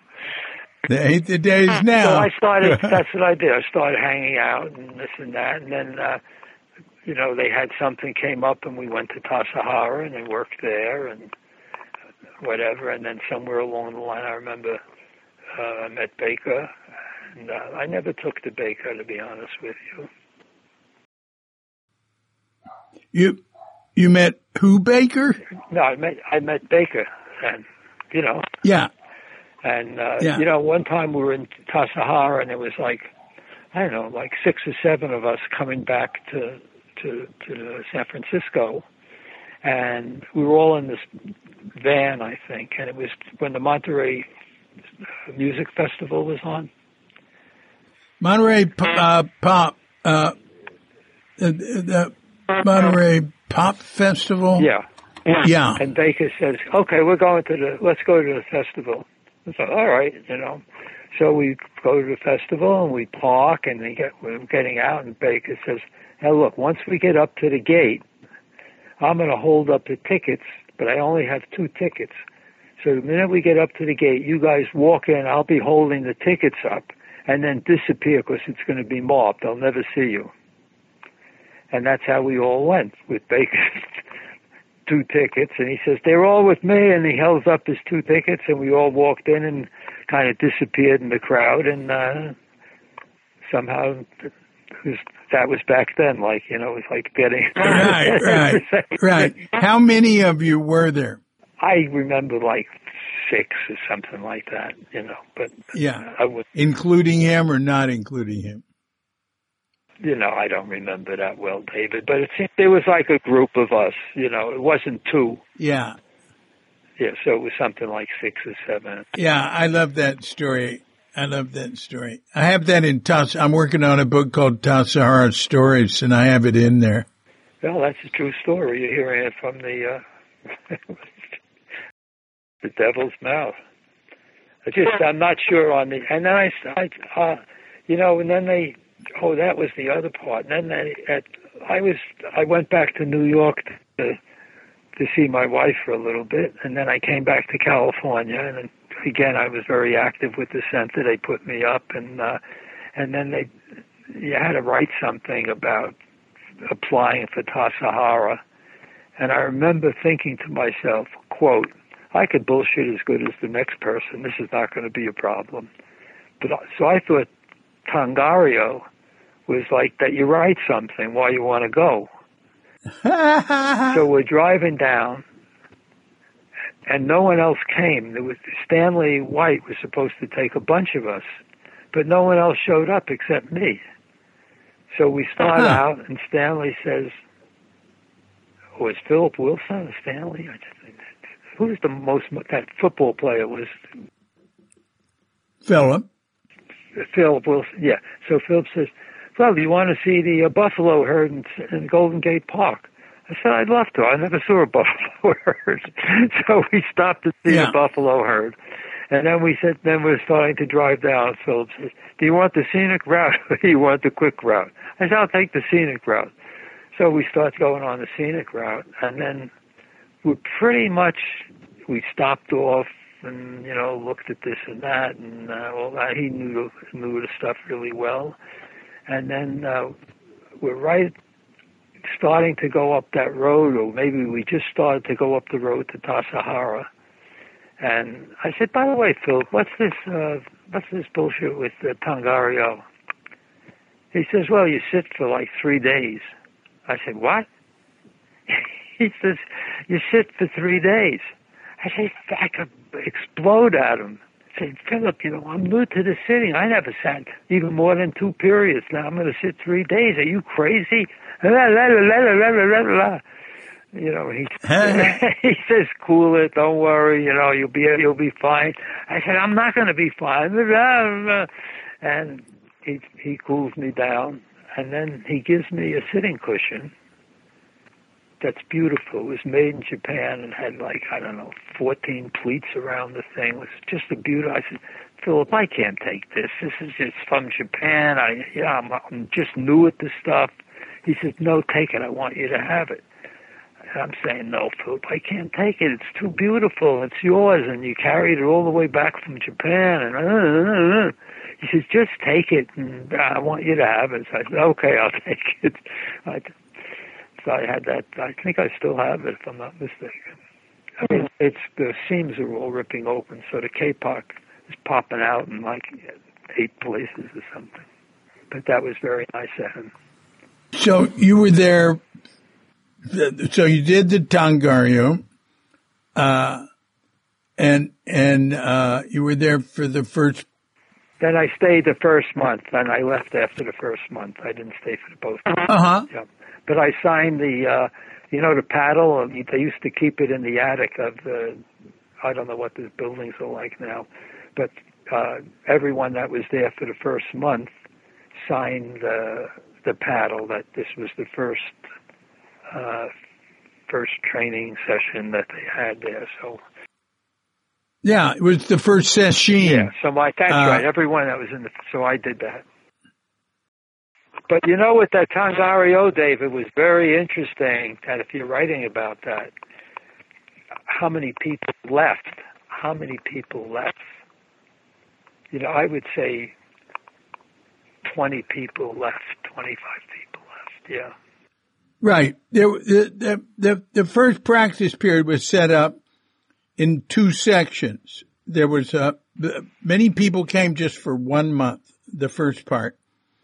And some people came only for the second month, and then a lot of us were there for both months. But it was the only time that ever happened, and it was the only time there was one in the summer. And there was a session. When you say that's the only time that happened, you mean coming for 1 month? Yeah. But it was, you know, after that, the practice periods were in the fall and the spring, or fall, winter, spring. But yeah, that was the first one, and you were there at the first session, and you all signed something. I don't know where it is. I don't have it. I don't have a copy of it. I was told it was in the attic. It was like a wooden paddle that was maybe 3-4 inches wide and 2 feet long, maybe 30 inches. You mean you all signed your names on a wooden paddle? What sort of paddle? What was it for? Beats me. I was just, I didn't know anything that was going on. I just said, okay, I'll sign it. They say sign it, you sign it. You know, it's like, shit, white collar, sir. You know, it was like that. Huh. And I wonder what attic they're talking about. I don't remember now. Well, anyway, it didn't matter. But Esteban, I think, may have been there then, too. Yeah, he was there. And there was another guy, I don't know if you remember him. He was a big, heavy-set fellow that used to work for the post office. And I think he got caught dealing LSD through the post office while he worked there, so they didn't arrest him, but they threw him out of the post office. And he was eating some of that, what do you call it? macrobiotic bread, which was kind of really a little hard sometimes. Yeah, the onion used it. Yeah, and this guy cracked his front tooth, and he turned around because he was sitting next to me, and I see his cracked tooth, and he goes, "Yum, yum," with a big smile on his face. And we called him Yum Yum. Esteban and I used to call him Yum Yum. I wonder who that was. That's interesting. Yeah. And there was another, I see a picture of people that were there, and there's one guy who was very tall, and I think he had his head shaved, but he had a big black beard. And I thought, red beard, well, they painted the photograph. Oh, no, he had a red beard. Red beard, that's Bob Watkins. It's black and white, so it comes out like dark beard. Did that guy stay with the center? Because he said, you know, I hadn't had a watch with me. No, because they made him in charge of the work or something. And he said, I haven't had a watch for years with me. And yeah, he was the first work leader. Yeah, that's Bob. That's Bob. Can you hear me? That's Bob Watkins. He had come in about February with Sandy, his wife. And he stayed through both practice periods into the fall, and then they left. But they didn't. That's the way they'd planned to do it. I mean, Dick was really mad at him and didn't want him to leave, but he said, well, we've got to move on. And I've got a ton on Cuke.com about him. He's very interesting, a great guy. He went on. I think he was a paratrooper, he said, or something. Is that true? Yeah, he was. He was, and he got a terrible knee injury in the Korean War. He also did a number of years in for armed robbery before he came. And that's how he got into meditation, was in prison. Oh, someone ran a meditation group there. No, he figured it out himself. And, you know, like 5 years or something. And he just meditated all the time. And then anyway, I can tell you a lot about him. But it's all on Cuke.com, Bob Watkins. He went on to be ordained by Kobunshino. And, you know, his home was the first Taos Zendo. And I would visit him. Oh, I visited him many, many times in Taos through the years. Great guy. Yeah, he seemed. Yeah. I really liked that guy. He seemed really solid. Yeah. He was. He was. Yeah, I ran a group in prison for 2 years. Were you in prison, or you were coming from out? No, I wasn't. I would come in once a week. But where was that? Upstate New York, Beacon Correctional Facility. So you were there for that first month, and I certainly, I remembered you. Well, we worked together something, and one time when we were working, replacing the drain pipe for the toilets or something, and you were down in the ditch there with the cracked water pipe or something, and someone flushed the thing, and your hand had ended up with water and turds and all that stuff. And I remember you screaming or something. And I mean, it was kind of funny if it wasn't you. You know what I mean? Anything else you remember from back then? I do remember one thing. It was the first time that I really sat. It was the first time that I felt that I really had sat. So I started in April at the First Zen Institute, and I used to come for one period. They used to have two periods a night. I would leave after I think the periods were 40 minutes, or 45 minutes. So I would get there early and you know, read stuff in their library or whatever, and then we'd sit, and I'd sit the first period, and then I would leave, and Scanlon would stay. Don Scanlon. And then later, I think I got a little used to it, so sometimes I would stay for both periods, and we would take the train down. And on the weekends, we would go out for lunch after and whatever. and Scanlon used to come up in the morning to sit with them. When I said he had heart, he lived in what's called, it's the end of Coney, it's the end of Brooklyn, and you go to Coney Island, and then it turns, and there's a whole other area out there past this. You have to take a bus to get to the last stop on the train and that. And he used to do it like 5:30 in the morning or some crazy. He'd get there, and then sometimes the people living in the building weren't up yet, so he didn't get in. But he didn't stop. So he had that kind of gumption or something, right? But so you really had to respect that for him. And that's before you came. That's before you came to Tassajara, right? Yes, yeah. When I came back from Tassajara, I called Don. His name was Don, but they called him. He called himself Pat, or his name was Pat, and they called him Don. I forget which one.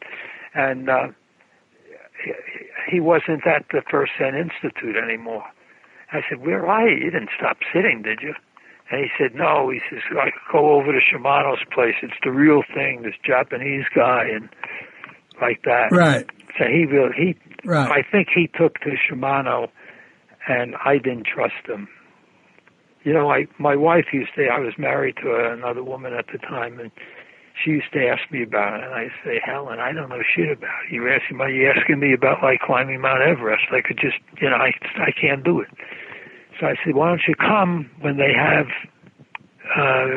Thursday night? You can ask a question or something, or you can go for an interview." So she went. So after we finished sitting and this and that, and there was another guy had a car. We were going to drive down to Chinatown and have a bite to eat. And I said, "Well, how'd it go?" And she says, "Well, it's a little strange." I said, "You know, I have trouble sitting. My back hurts. My leg hurts." It's all like, you know, day one stuff, right? And Shimano asked her, "Why did you really come? What do you really want here?" And she smelled a rat. And when she said it, I smelled a rat too. I thought, this fucking guy, you know. It's baloney. You know, he was like doing something. And anyway, she didn't come back, and I continued for a little while, but I never trusted him. Is that before you came to Tassajara? No, it was after I was in Tassajara. So I was in Tassajara, and then when I was there twice in the one summer, because I came back once to visit her, and then I went back for the training period, and then I came back, and then I was going to go back to the First Zen Institute, but Scanlon had gone to Shimano's thing. He says, "Oh, this is the real thing, a Japanese monk, blah, blah, blah." And so I started going there. I thought, yeah, it seems better. There was something I felt funny about the First Zen Institute with Mary Farkas. So I guess I got taken a little by the robes and the thing, and yeah. So you say there was something funny about the First Zen Institute, so you started. No, it was something funny about Shimano's thing. Oh, yeah. All right. Once I started going there, and then after I've been going a few months, my wife started asking me questions about it. I said, "Just come Thursday night. You'll have a meeting with him. He knows the stuff. I don't know. Yeah, I'm new at it. I don't know anything. I wasn't going to try and. I was new. You know, I did the stuff in Tassajara, and that was very important to me. Though that it was the first time I really sat one day."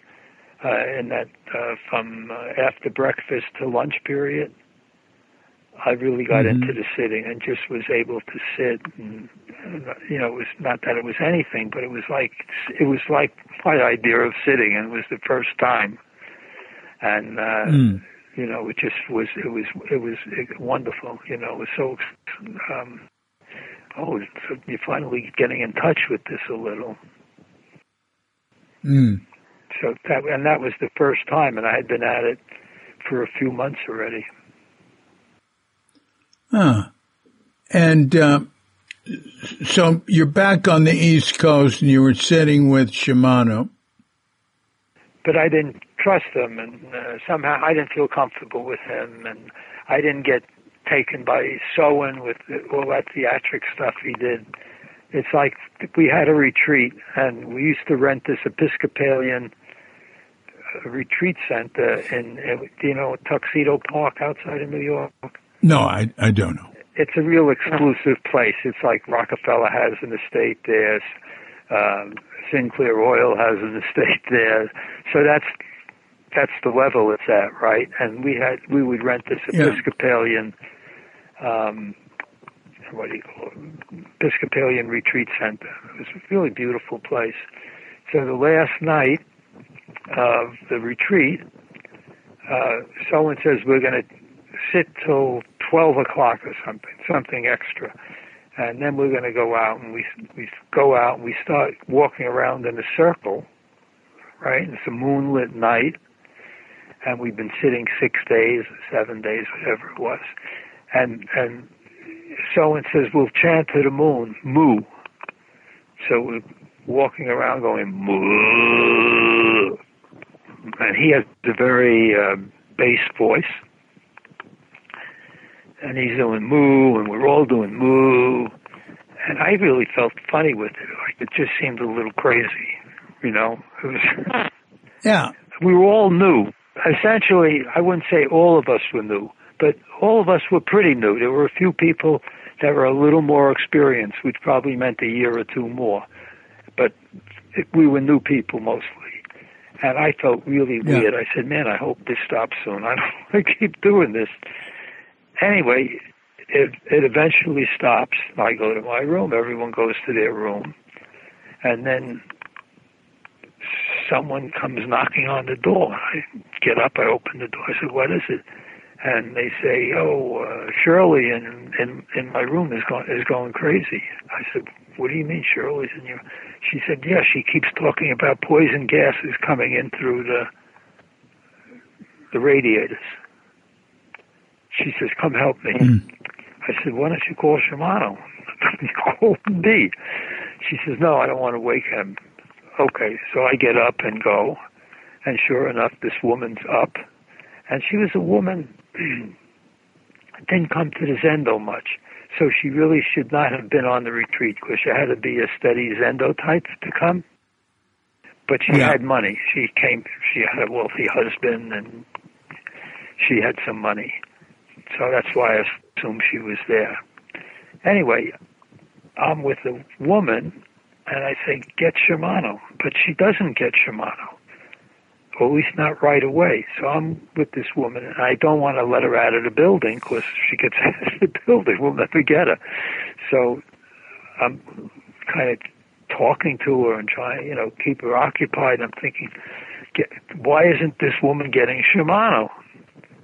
But she doesn't get Shimano. She never gets Shimano. So I'm with this woman carrying on about poison gas coming in the radiators, and we're kind of walking back around. It's a big place, this retreat center, all with beautiful dark wood.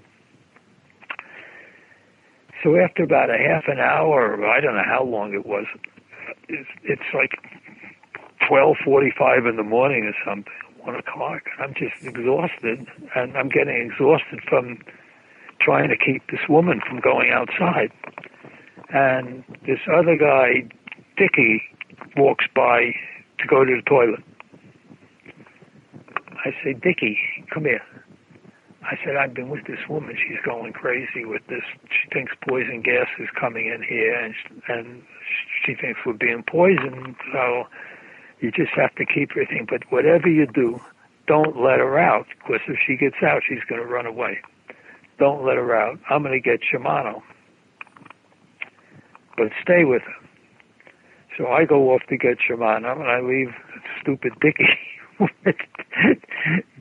with this woman who thinks gas is coming in. And I say, Shimano, what's her name?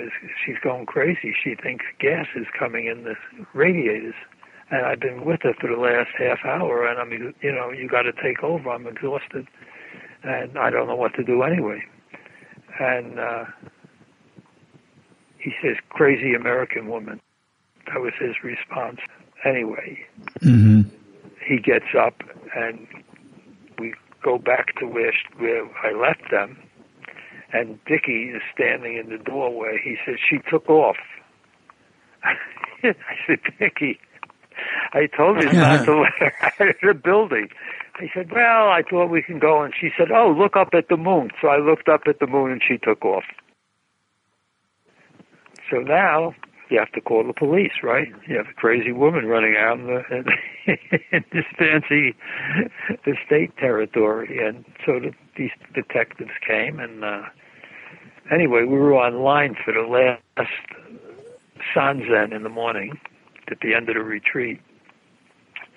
And the detectives come, and they take Dickie and they take me, because we were the last ones to see her. And Dickie, he's so crazy, this guy, he says, those damn detectives, they blew my kensho. Yeah, that's funny. I thought it was hysterical. I go, Dickie, if you didn't let her out the door, your kensho wouldn't have been broken. So anyway, that was... Then we weren't allowed back there anymore. We used to go to some Catholic place in Connecticut. But she shouldn't have been there, the woman. She it was just that they let her go because she had money. Yeah. So how long did you stay with Shimano? I probably stayed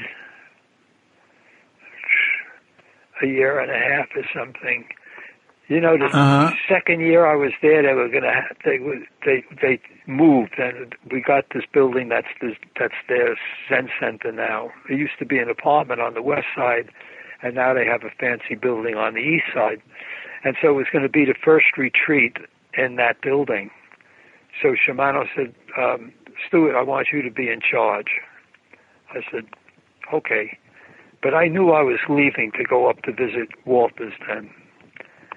But I didn't say it right away. But then I had to get some woman to prepare a menu. But there were all this, you know, macrobiotic stuff was big then, so it was vegetarian and all that. So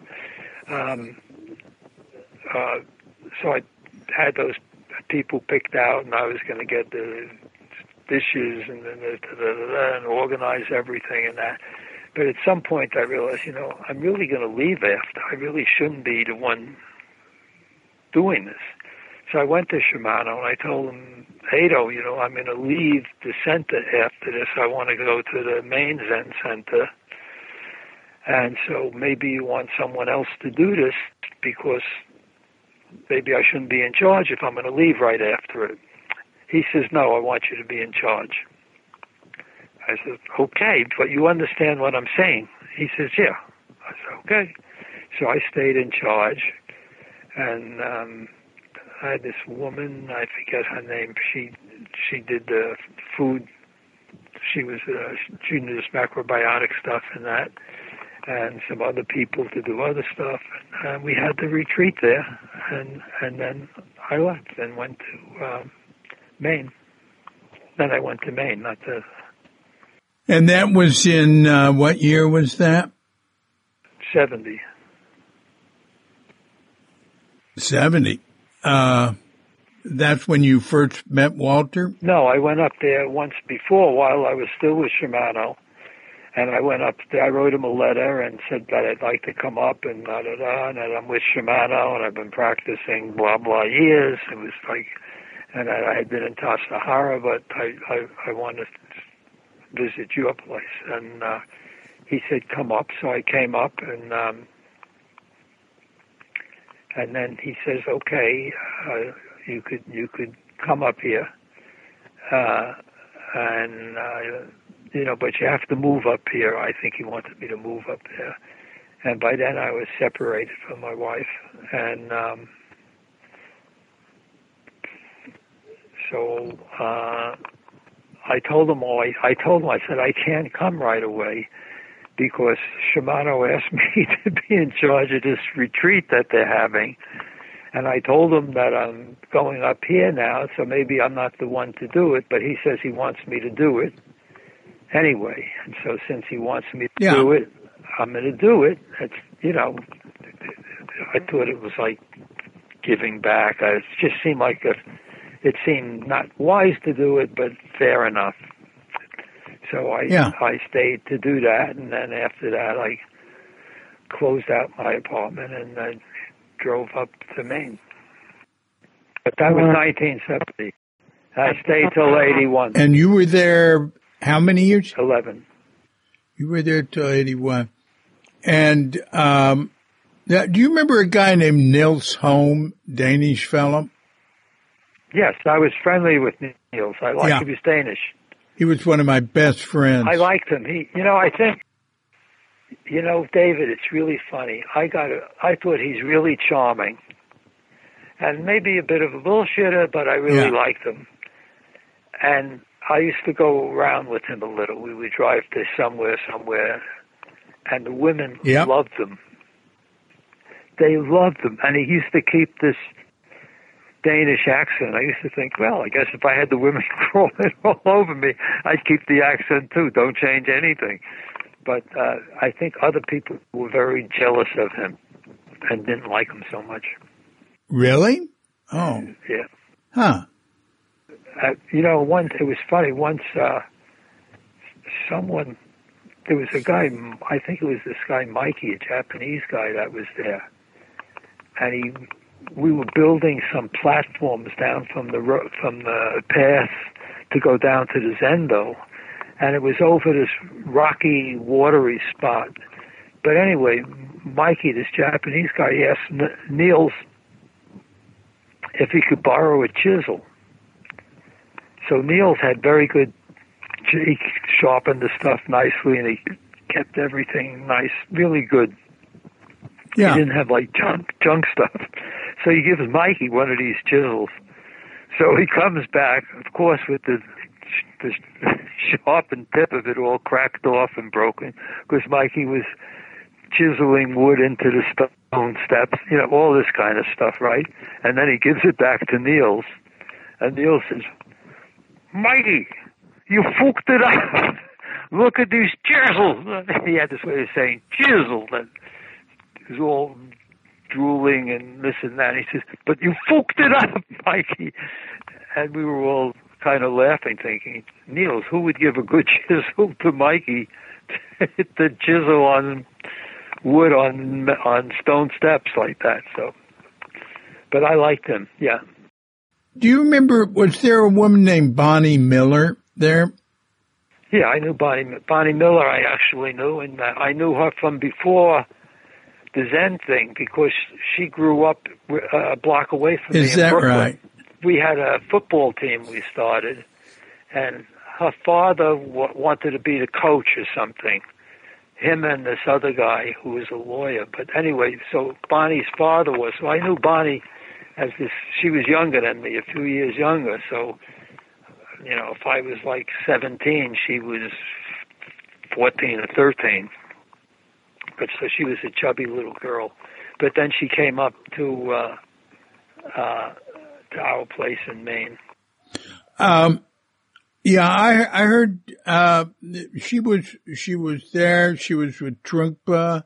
She might have been with Trungpa before being there, but I heard it really helped her being at Walter's, that because he made people be responsible for themselves and work and. Yeah. I have to tell you, though, David, I don't know what your relationship with her was, but she really didn't like working. Because we used to do, because you couldn't do stuff during the winter because it was ice and snow and the ground was like concrete. It was all frozen. So it all would be during the warmer months and mostly in the summer. And then we would get up early and work for like an hour or two, and then have breakfast, and then go off if you had a job in town or like that. And we were building this road down to the Zendo from the highway, and so it was like wheelbarrow work and sad. It's that kind of physical. And Bonnie, she just was so resistant to doing it. And then she says, well, I may be big, but I'm not strong. And so she always had some excuse not to do it. So she had that kind of reputation. Yeah. But she was friendly with this woman, Madeline. No, but Bonnie and Nels are the only two people I can think of now. They, came from Zen Center and went there. And Nils and I stayed very, very close friends till he died. You know, that was with that thing with it. This other guy, Mark Baldwin, and I were friendly there. And we were together once when I went back to visit Maine. I stayed with Mark, and we were reminiscing about this or that. And I said, let's call Niels. So somehow I found out that he was in that place in Washington State. I forget the name of it now. Port Townsend. Port Townsend, yeah. And I think he was married there or something, too. Right. And I called him, and then whoever I got or whatever it was, somehow I knew that he had just died, and they were having a memorial service for him. Oh, my God. He died. He died like that was 2011. Okay. That's when I called him. Wow. I said, Mark, we're late. They're having a memorial service for him. Oh, yeah. But he seemed healthy and all that. And, he didn't, when he got to the age that you're supposed to have colonoscopies, he didn't do it. That's what got him. Yeah. Oh, yeah. He seemed to be like a face around Port Townsend. I forget. Did he do some kind of art stuff? Oh, yeah. Yeah. He was well known in Port Townsend. His home, made it into, Better Homes and Gardens type magazines. And he totally designed it and built it himself without any plans or anything.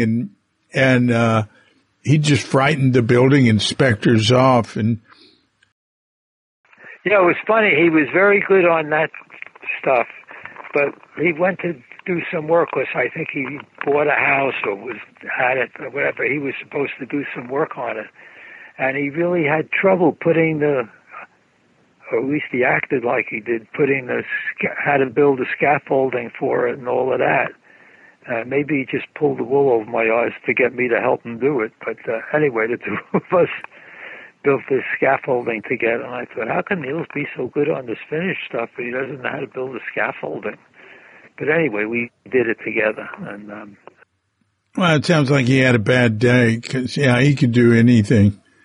But I really liked him. I went around for one reason or another, and I always enjoyed him. Yeah, great guy. Yeah, I have a ton on him on Cuke.com. He had this yellow VW bus. Ah, yeah. So after Walter's, what happened with you? So I came back to New York, because that's where I'm from. And,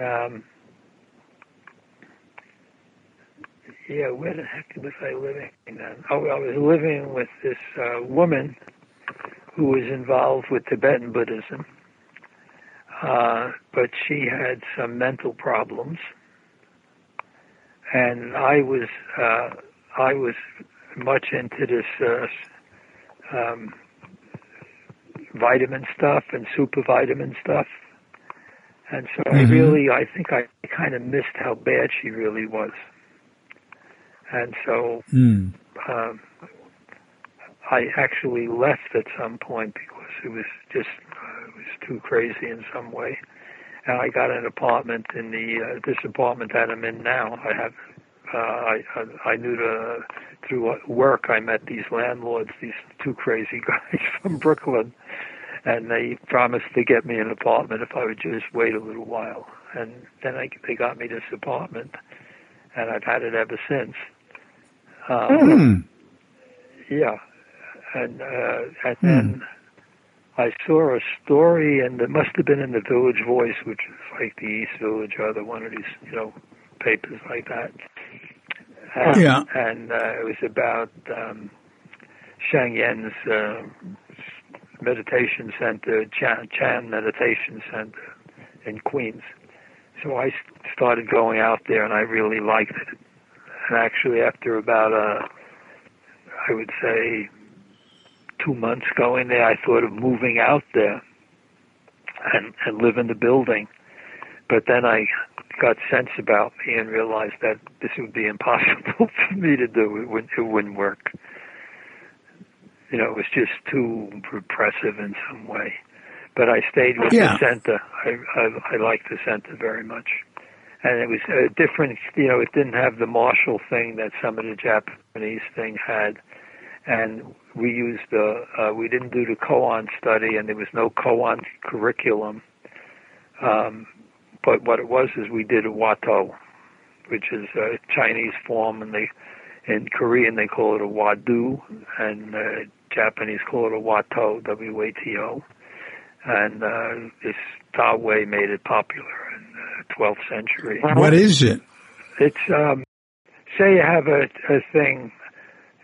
So instead of having a whole koan with an involved story, and where it may also have, most of these koans are in these koan collections, like the Mummon Khan, the Blue Cliff Record, the Book of Equanimity, and then Job comments on this, and then the next guy comments on that. So it gets more complicated. It's also very involved with Chinese poetics and stuff like that. Mm-hmm. So the Wato would be a simple thing. So if you had a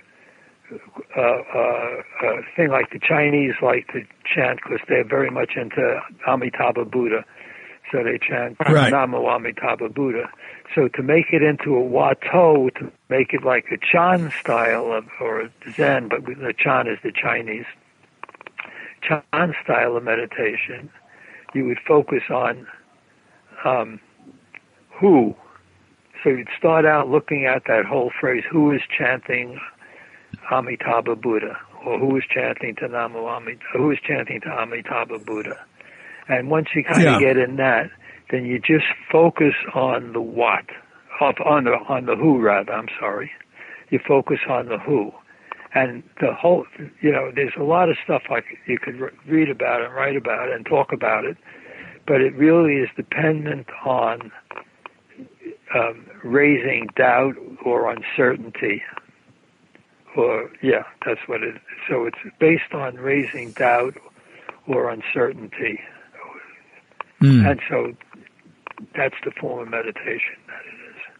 So it's very much simpler. You don't have to go to all these Sanzen meetings that you do. And the koan curriculum, in the Rinzai thing, is really a curriculum. Each monastery has their own curriculum, what koans they use, how many and all of that stuff, and accepted answers even. But this thing, you stay with that one thing. Who is repeating the Namo Amitabha? And then you focus on the who, and you try and raise doubt with it, or the doubt sensation, or the sensation of uncertainty. And when that gets going, and that's when you really get into that kind of meditation, it everything else drops away. And so it's a whole thing that, and if you could stay with it and that, then you can have some kind of quote unquote breakthrough, and you have like a Chan experience or a Zen experience. But you don't need, and you could do it. It's Da Wei, who popularized it, he kind of,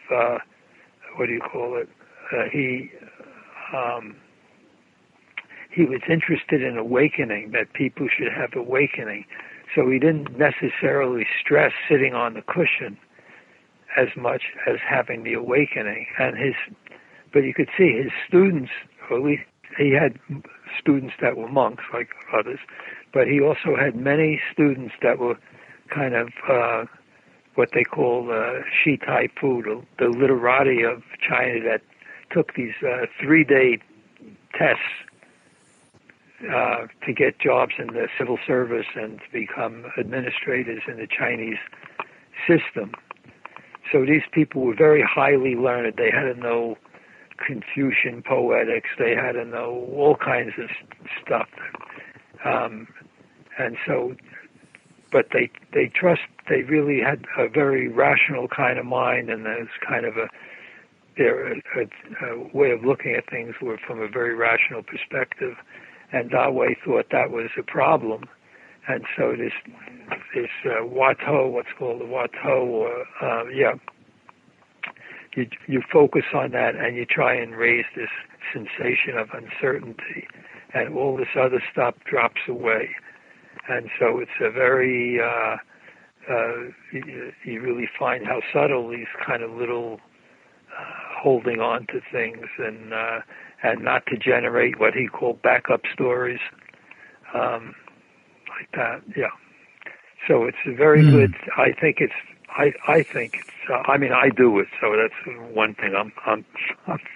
But I don't think it's better than anything else. I think it suits some people very well. So I think I'm one of the people that I feel suited for it. And when the minute I started it, I felt like this. This is good. I like this, and it fits me. But you could do it all during the day. You could do it while you know, depending on your work, you could do it how you spend your day. There's a lot of room to do it where you don't have to be sitting on your cushion and that. Well, the oldest koan, it seems to me, is "Who am I?" that comes out of Hinduism. Yeah, but they do it a little different. That Ramana Maharshi uses that "Who am I?" But I think he uses it in a slightly different way. But anyway, there's some great books out on it now. That you know, this guy Jeffrey Broughton. So he has three books that have come out that they're really good. Watu. Yeah, he does. It's not called that. They have different names. One's called the Chan Whip, which is interesting. That was meant to be a kind of book that you carry around with you as a, I forget what like a reminder and a thing that you can look at, and you can keep it in your robe. And Haku in a pet was very fond of that. The Chan Whip one, but this other one is I really like very much is the recorded sayings of Chan Master Zhang Fang Ming Ben. And then there's another one he has on that's core text of the Sun approach, which is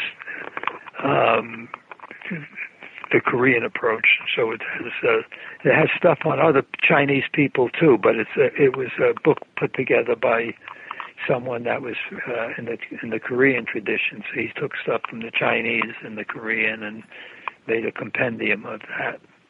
But they're all terrific. Wow. And Broughton's a wonderful translator, so I feel really lucky that in the last few years these things have come out, and that I found everything that he says is I found with my own experience that matches it well. And this Ming Ben one I really like very much. So, but I like the three of them, and so it's very lucky to have it, because there was none of this stuff around until a few years ago. That's something. We've gone for like 2 hours and 20 minutes now, and you've sort of come full circle back. You have a very impressive spiritual story, like how it's progressed. And I'd say there's your spiritual practice, but there's also been your writings, sort of showing the problems that develop with gurus and all that. And I want to deal with you some on through email and make sure that's represented well enough. I have links to some of your stuff on Cuke.com. Yeah. One thing that's always struck me is how resistant Zen people are to seeing things as they are, really are. They don't want to know. And the Tibetans are worse. They just don't want to know it. They don't want to see it. They don't want to hear it. You can't say that is true of everybody. I mean, there's plenty of people. No, it's definitely, of course not. There's a lot of people that want to. And the Tibetan thing, it gets very complicated because big-name people endorse people that have just had trouble. Yeah, well, the whole endorsing each other, you know, you scratch my back, I scratch yours. Anyway, I think you've done a good job of you've tried to expose the underbelly of it, and some of the problems with, you know, I don't know, people believe a lot of shit, you know, and they close their minds. And it's especially it's a problem when people start just taking everything some teacher says as the gospel truth. And you know, we used to joke about that. There were some people in Maine that used to say, well, Walter said, oh, I didn't realize Walter said that. You know, it was sort of like a thunderbolt came down from heaven. Walter said. So it was a joke, some of us. Well, obviously, Walter had something going for him. But you know, he ran into, there's a lot of train wrecks in the field. Listen, do you have anything, you want to say in conclusion? Because I think we'd better wrap it up here. Okay, let's wrap it up. And you said you're going to. That's, you know. So that would be good, David. This has been an enjoyable conversation. Yeah. Well, your website is growing. I mean, it's much bigger than what I remember it, and seems more organized than I remember it. Well, you can thank Peter Ford for that. You know, there's a guy that I was friendly. Excuse me, that I was friendly with, and I was Peter Snyder. Oh, sure, Peter Snyder has a group in. He and Jane, you know, they've been married forever, and they have a group in Northridge in Los Angeles, and they're great. And what about his brother Jiggs? I don't know what's happening with Jig right now. He's told me. I've been in touch with Peter. But you knew Jig. How did you know? I don't know. Actually, I was friendlier with Jiggs than with Peter. What did you know him on the East Coast? No, I met him in San Francisco. And we seemed to get on. It's like Esteban. I met Esteban. And there was another guy there were three of us. There was Esteban, myself, and this third guy that was married to a woman that was going to Berkeley. He didn't even know what she was majoring in. And he let me stay with them for a while. And we'd eat, his wife would make some breakfast that was all very, very organic, let's say, right? And then after she left, we'd go out and he would get bacon and eggs and something else.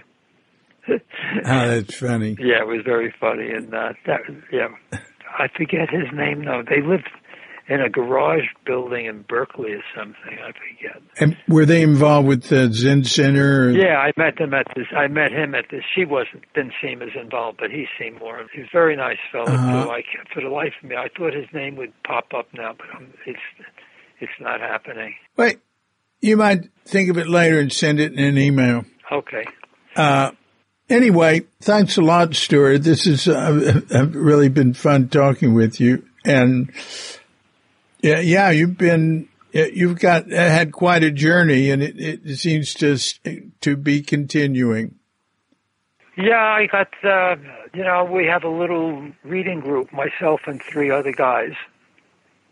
And it's partially social. We schmooze for a while. And then we always make some assignment for reading each week. And it's a real nice combination. And the four of us are all very different. So I really appreciate this group that we have. It's very nice. Mm. Well, that's good. I think there's lots of stuff around like that that's just not, what do you call it? It's not a public institution kind of thing. Yeah. Or it's very small and it doesn't get on the radar on that. But this is very nice. I really enjoy it and value the group that we have together. Oh, that's good. That's good. Yeah. I like the small groups. Okay. Well, you take care, Stuart. Okay. Bye now. Thank you, by the way. Thank you. Thanks a lot. Bye. Take care. So thanks, Stuart Lachs. That was very interesting. I wonder what we lost. I record these things two different ways. And each way I recorded saved a different part. One of them got the first of it. And the other one didn't even get the first of it. And the first one that gets the first, that goes to the break. And then the other one starts sometime after that. I don't know. Might not have been that long. And the weird thing, this faulty USB, I assume it's the cause of both the problems. I know it's the cause of it cutting out and losing some, but we kept losing the connection too. So anyway, I still think it came out pretty good. Oh, and one thing, I think I got all the costs out of this one. Boy, I need to find artificial intelligence transcriber that'll transcribe coughs. I mean, just say like in parentheses or in brackets, cough. Then I could search for him that way. And the reason was, if you happen to have heard what I said last week, is that in making these, I hit mute on my microphone, and then it's true, the party I was talking to couldn't hear it. And I assumed that it would also not be going on the tape.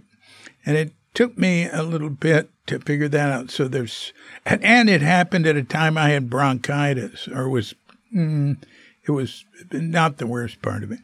But so there's a certain number of podcasts where I'm coughing and I think it's muted, so I don't make any attempt to turn my head or anything.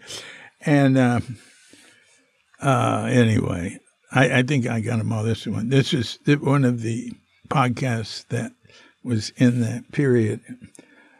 Okay, so listen, Stuart, thanks a lot. You take care. Keep up the good work. And until next time, this is D.C.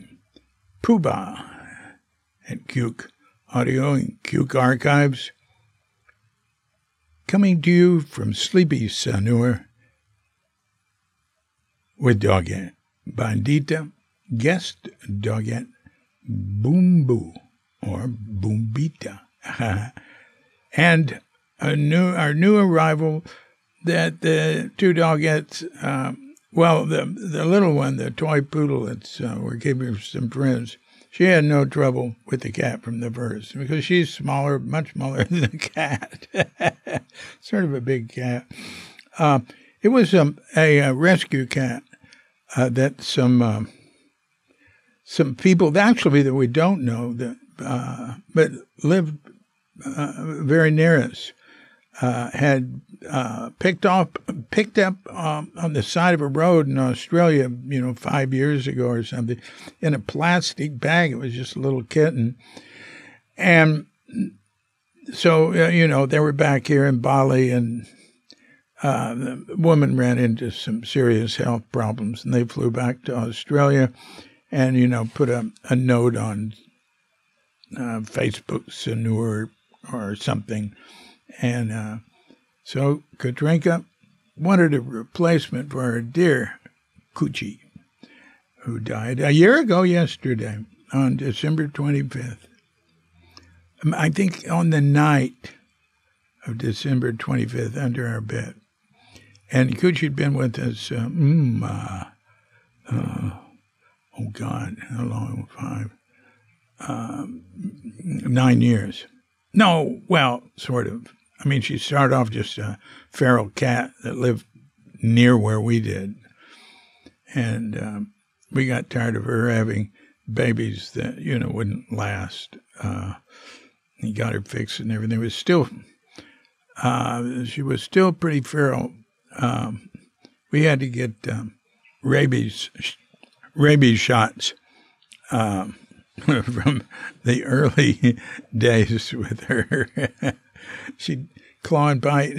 Not really being hostile or anything. She just didn't know how to behave right, and didn't realize the results of what she was doing on our very tender skin. Anyway, okay. So the new cat's name is Manis, which means sweet. And things are beginning, Bondi's getting to where she's getting used to her. For the first time, Bondi slept in the bedroom with us last night and did not get up and tack. Bondi, the guy, no, I've never seen any cat that Bondi got the best of.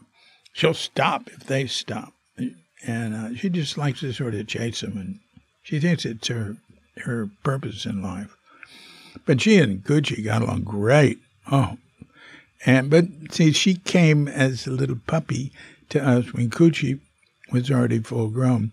So they played and just were best of friends. Okay, that's enough.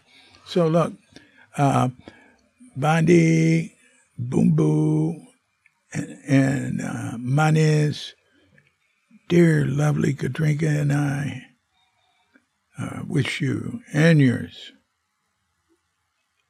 a grand awakening.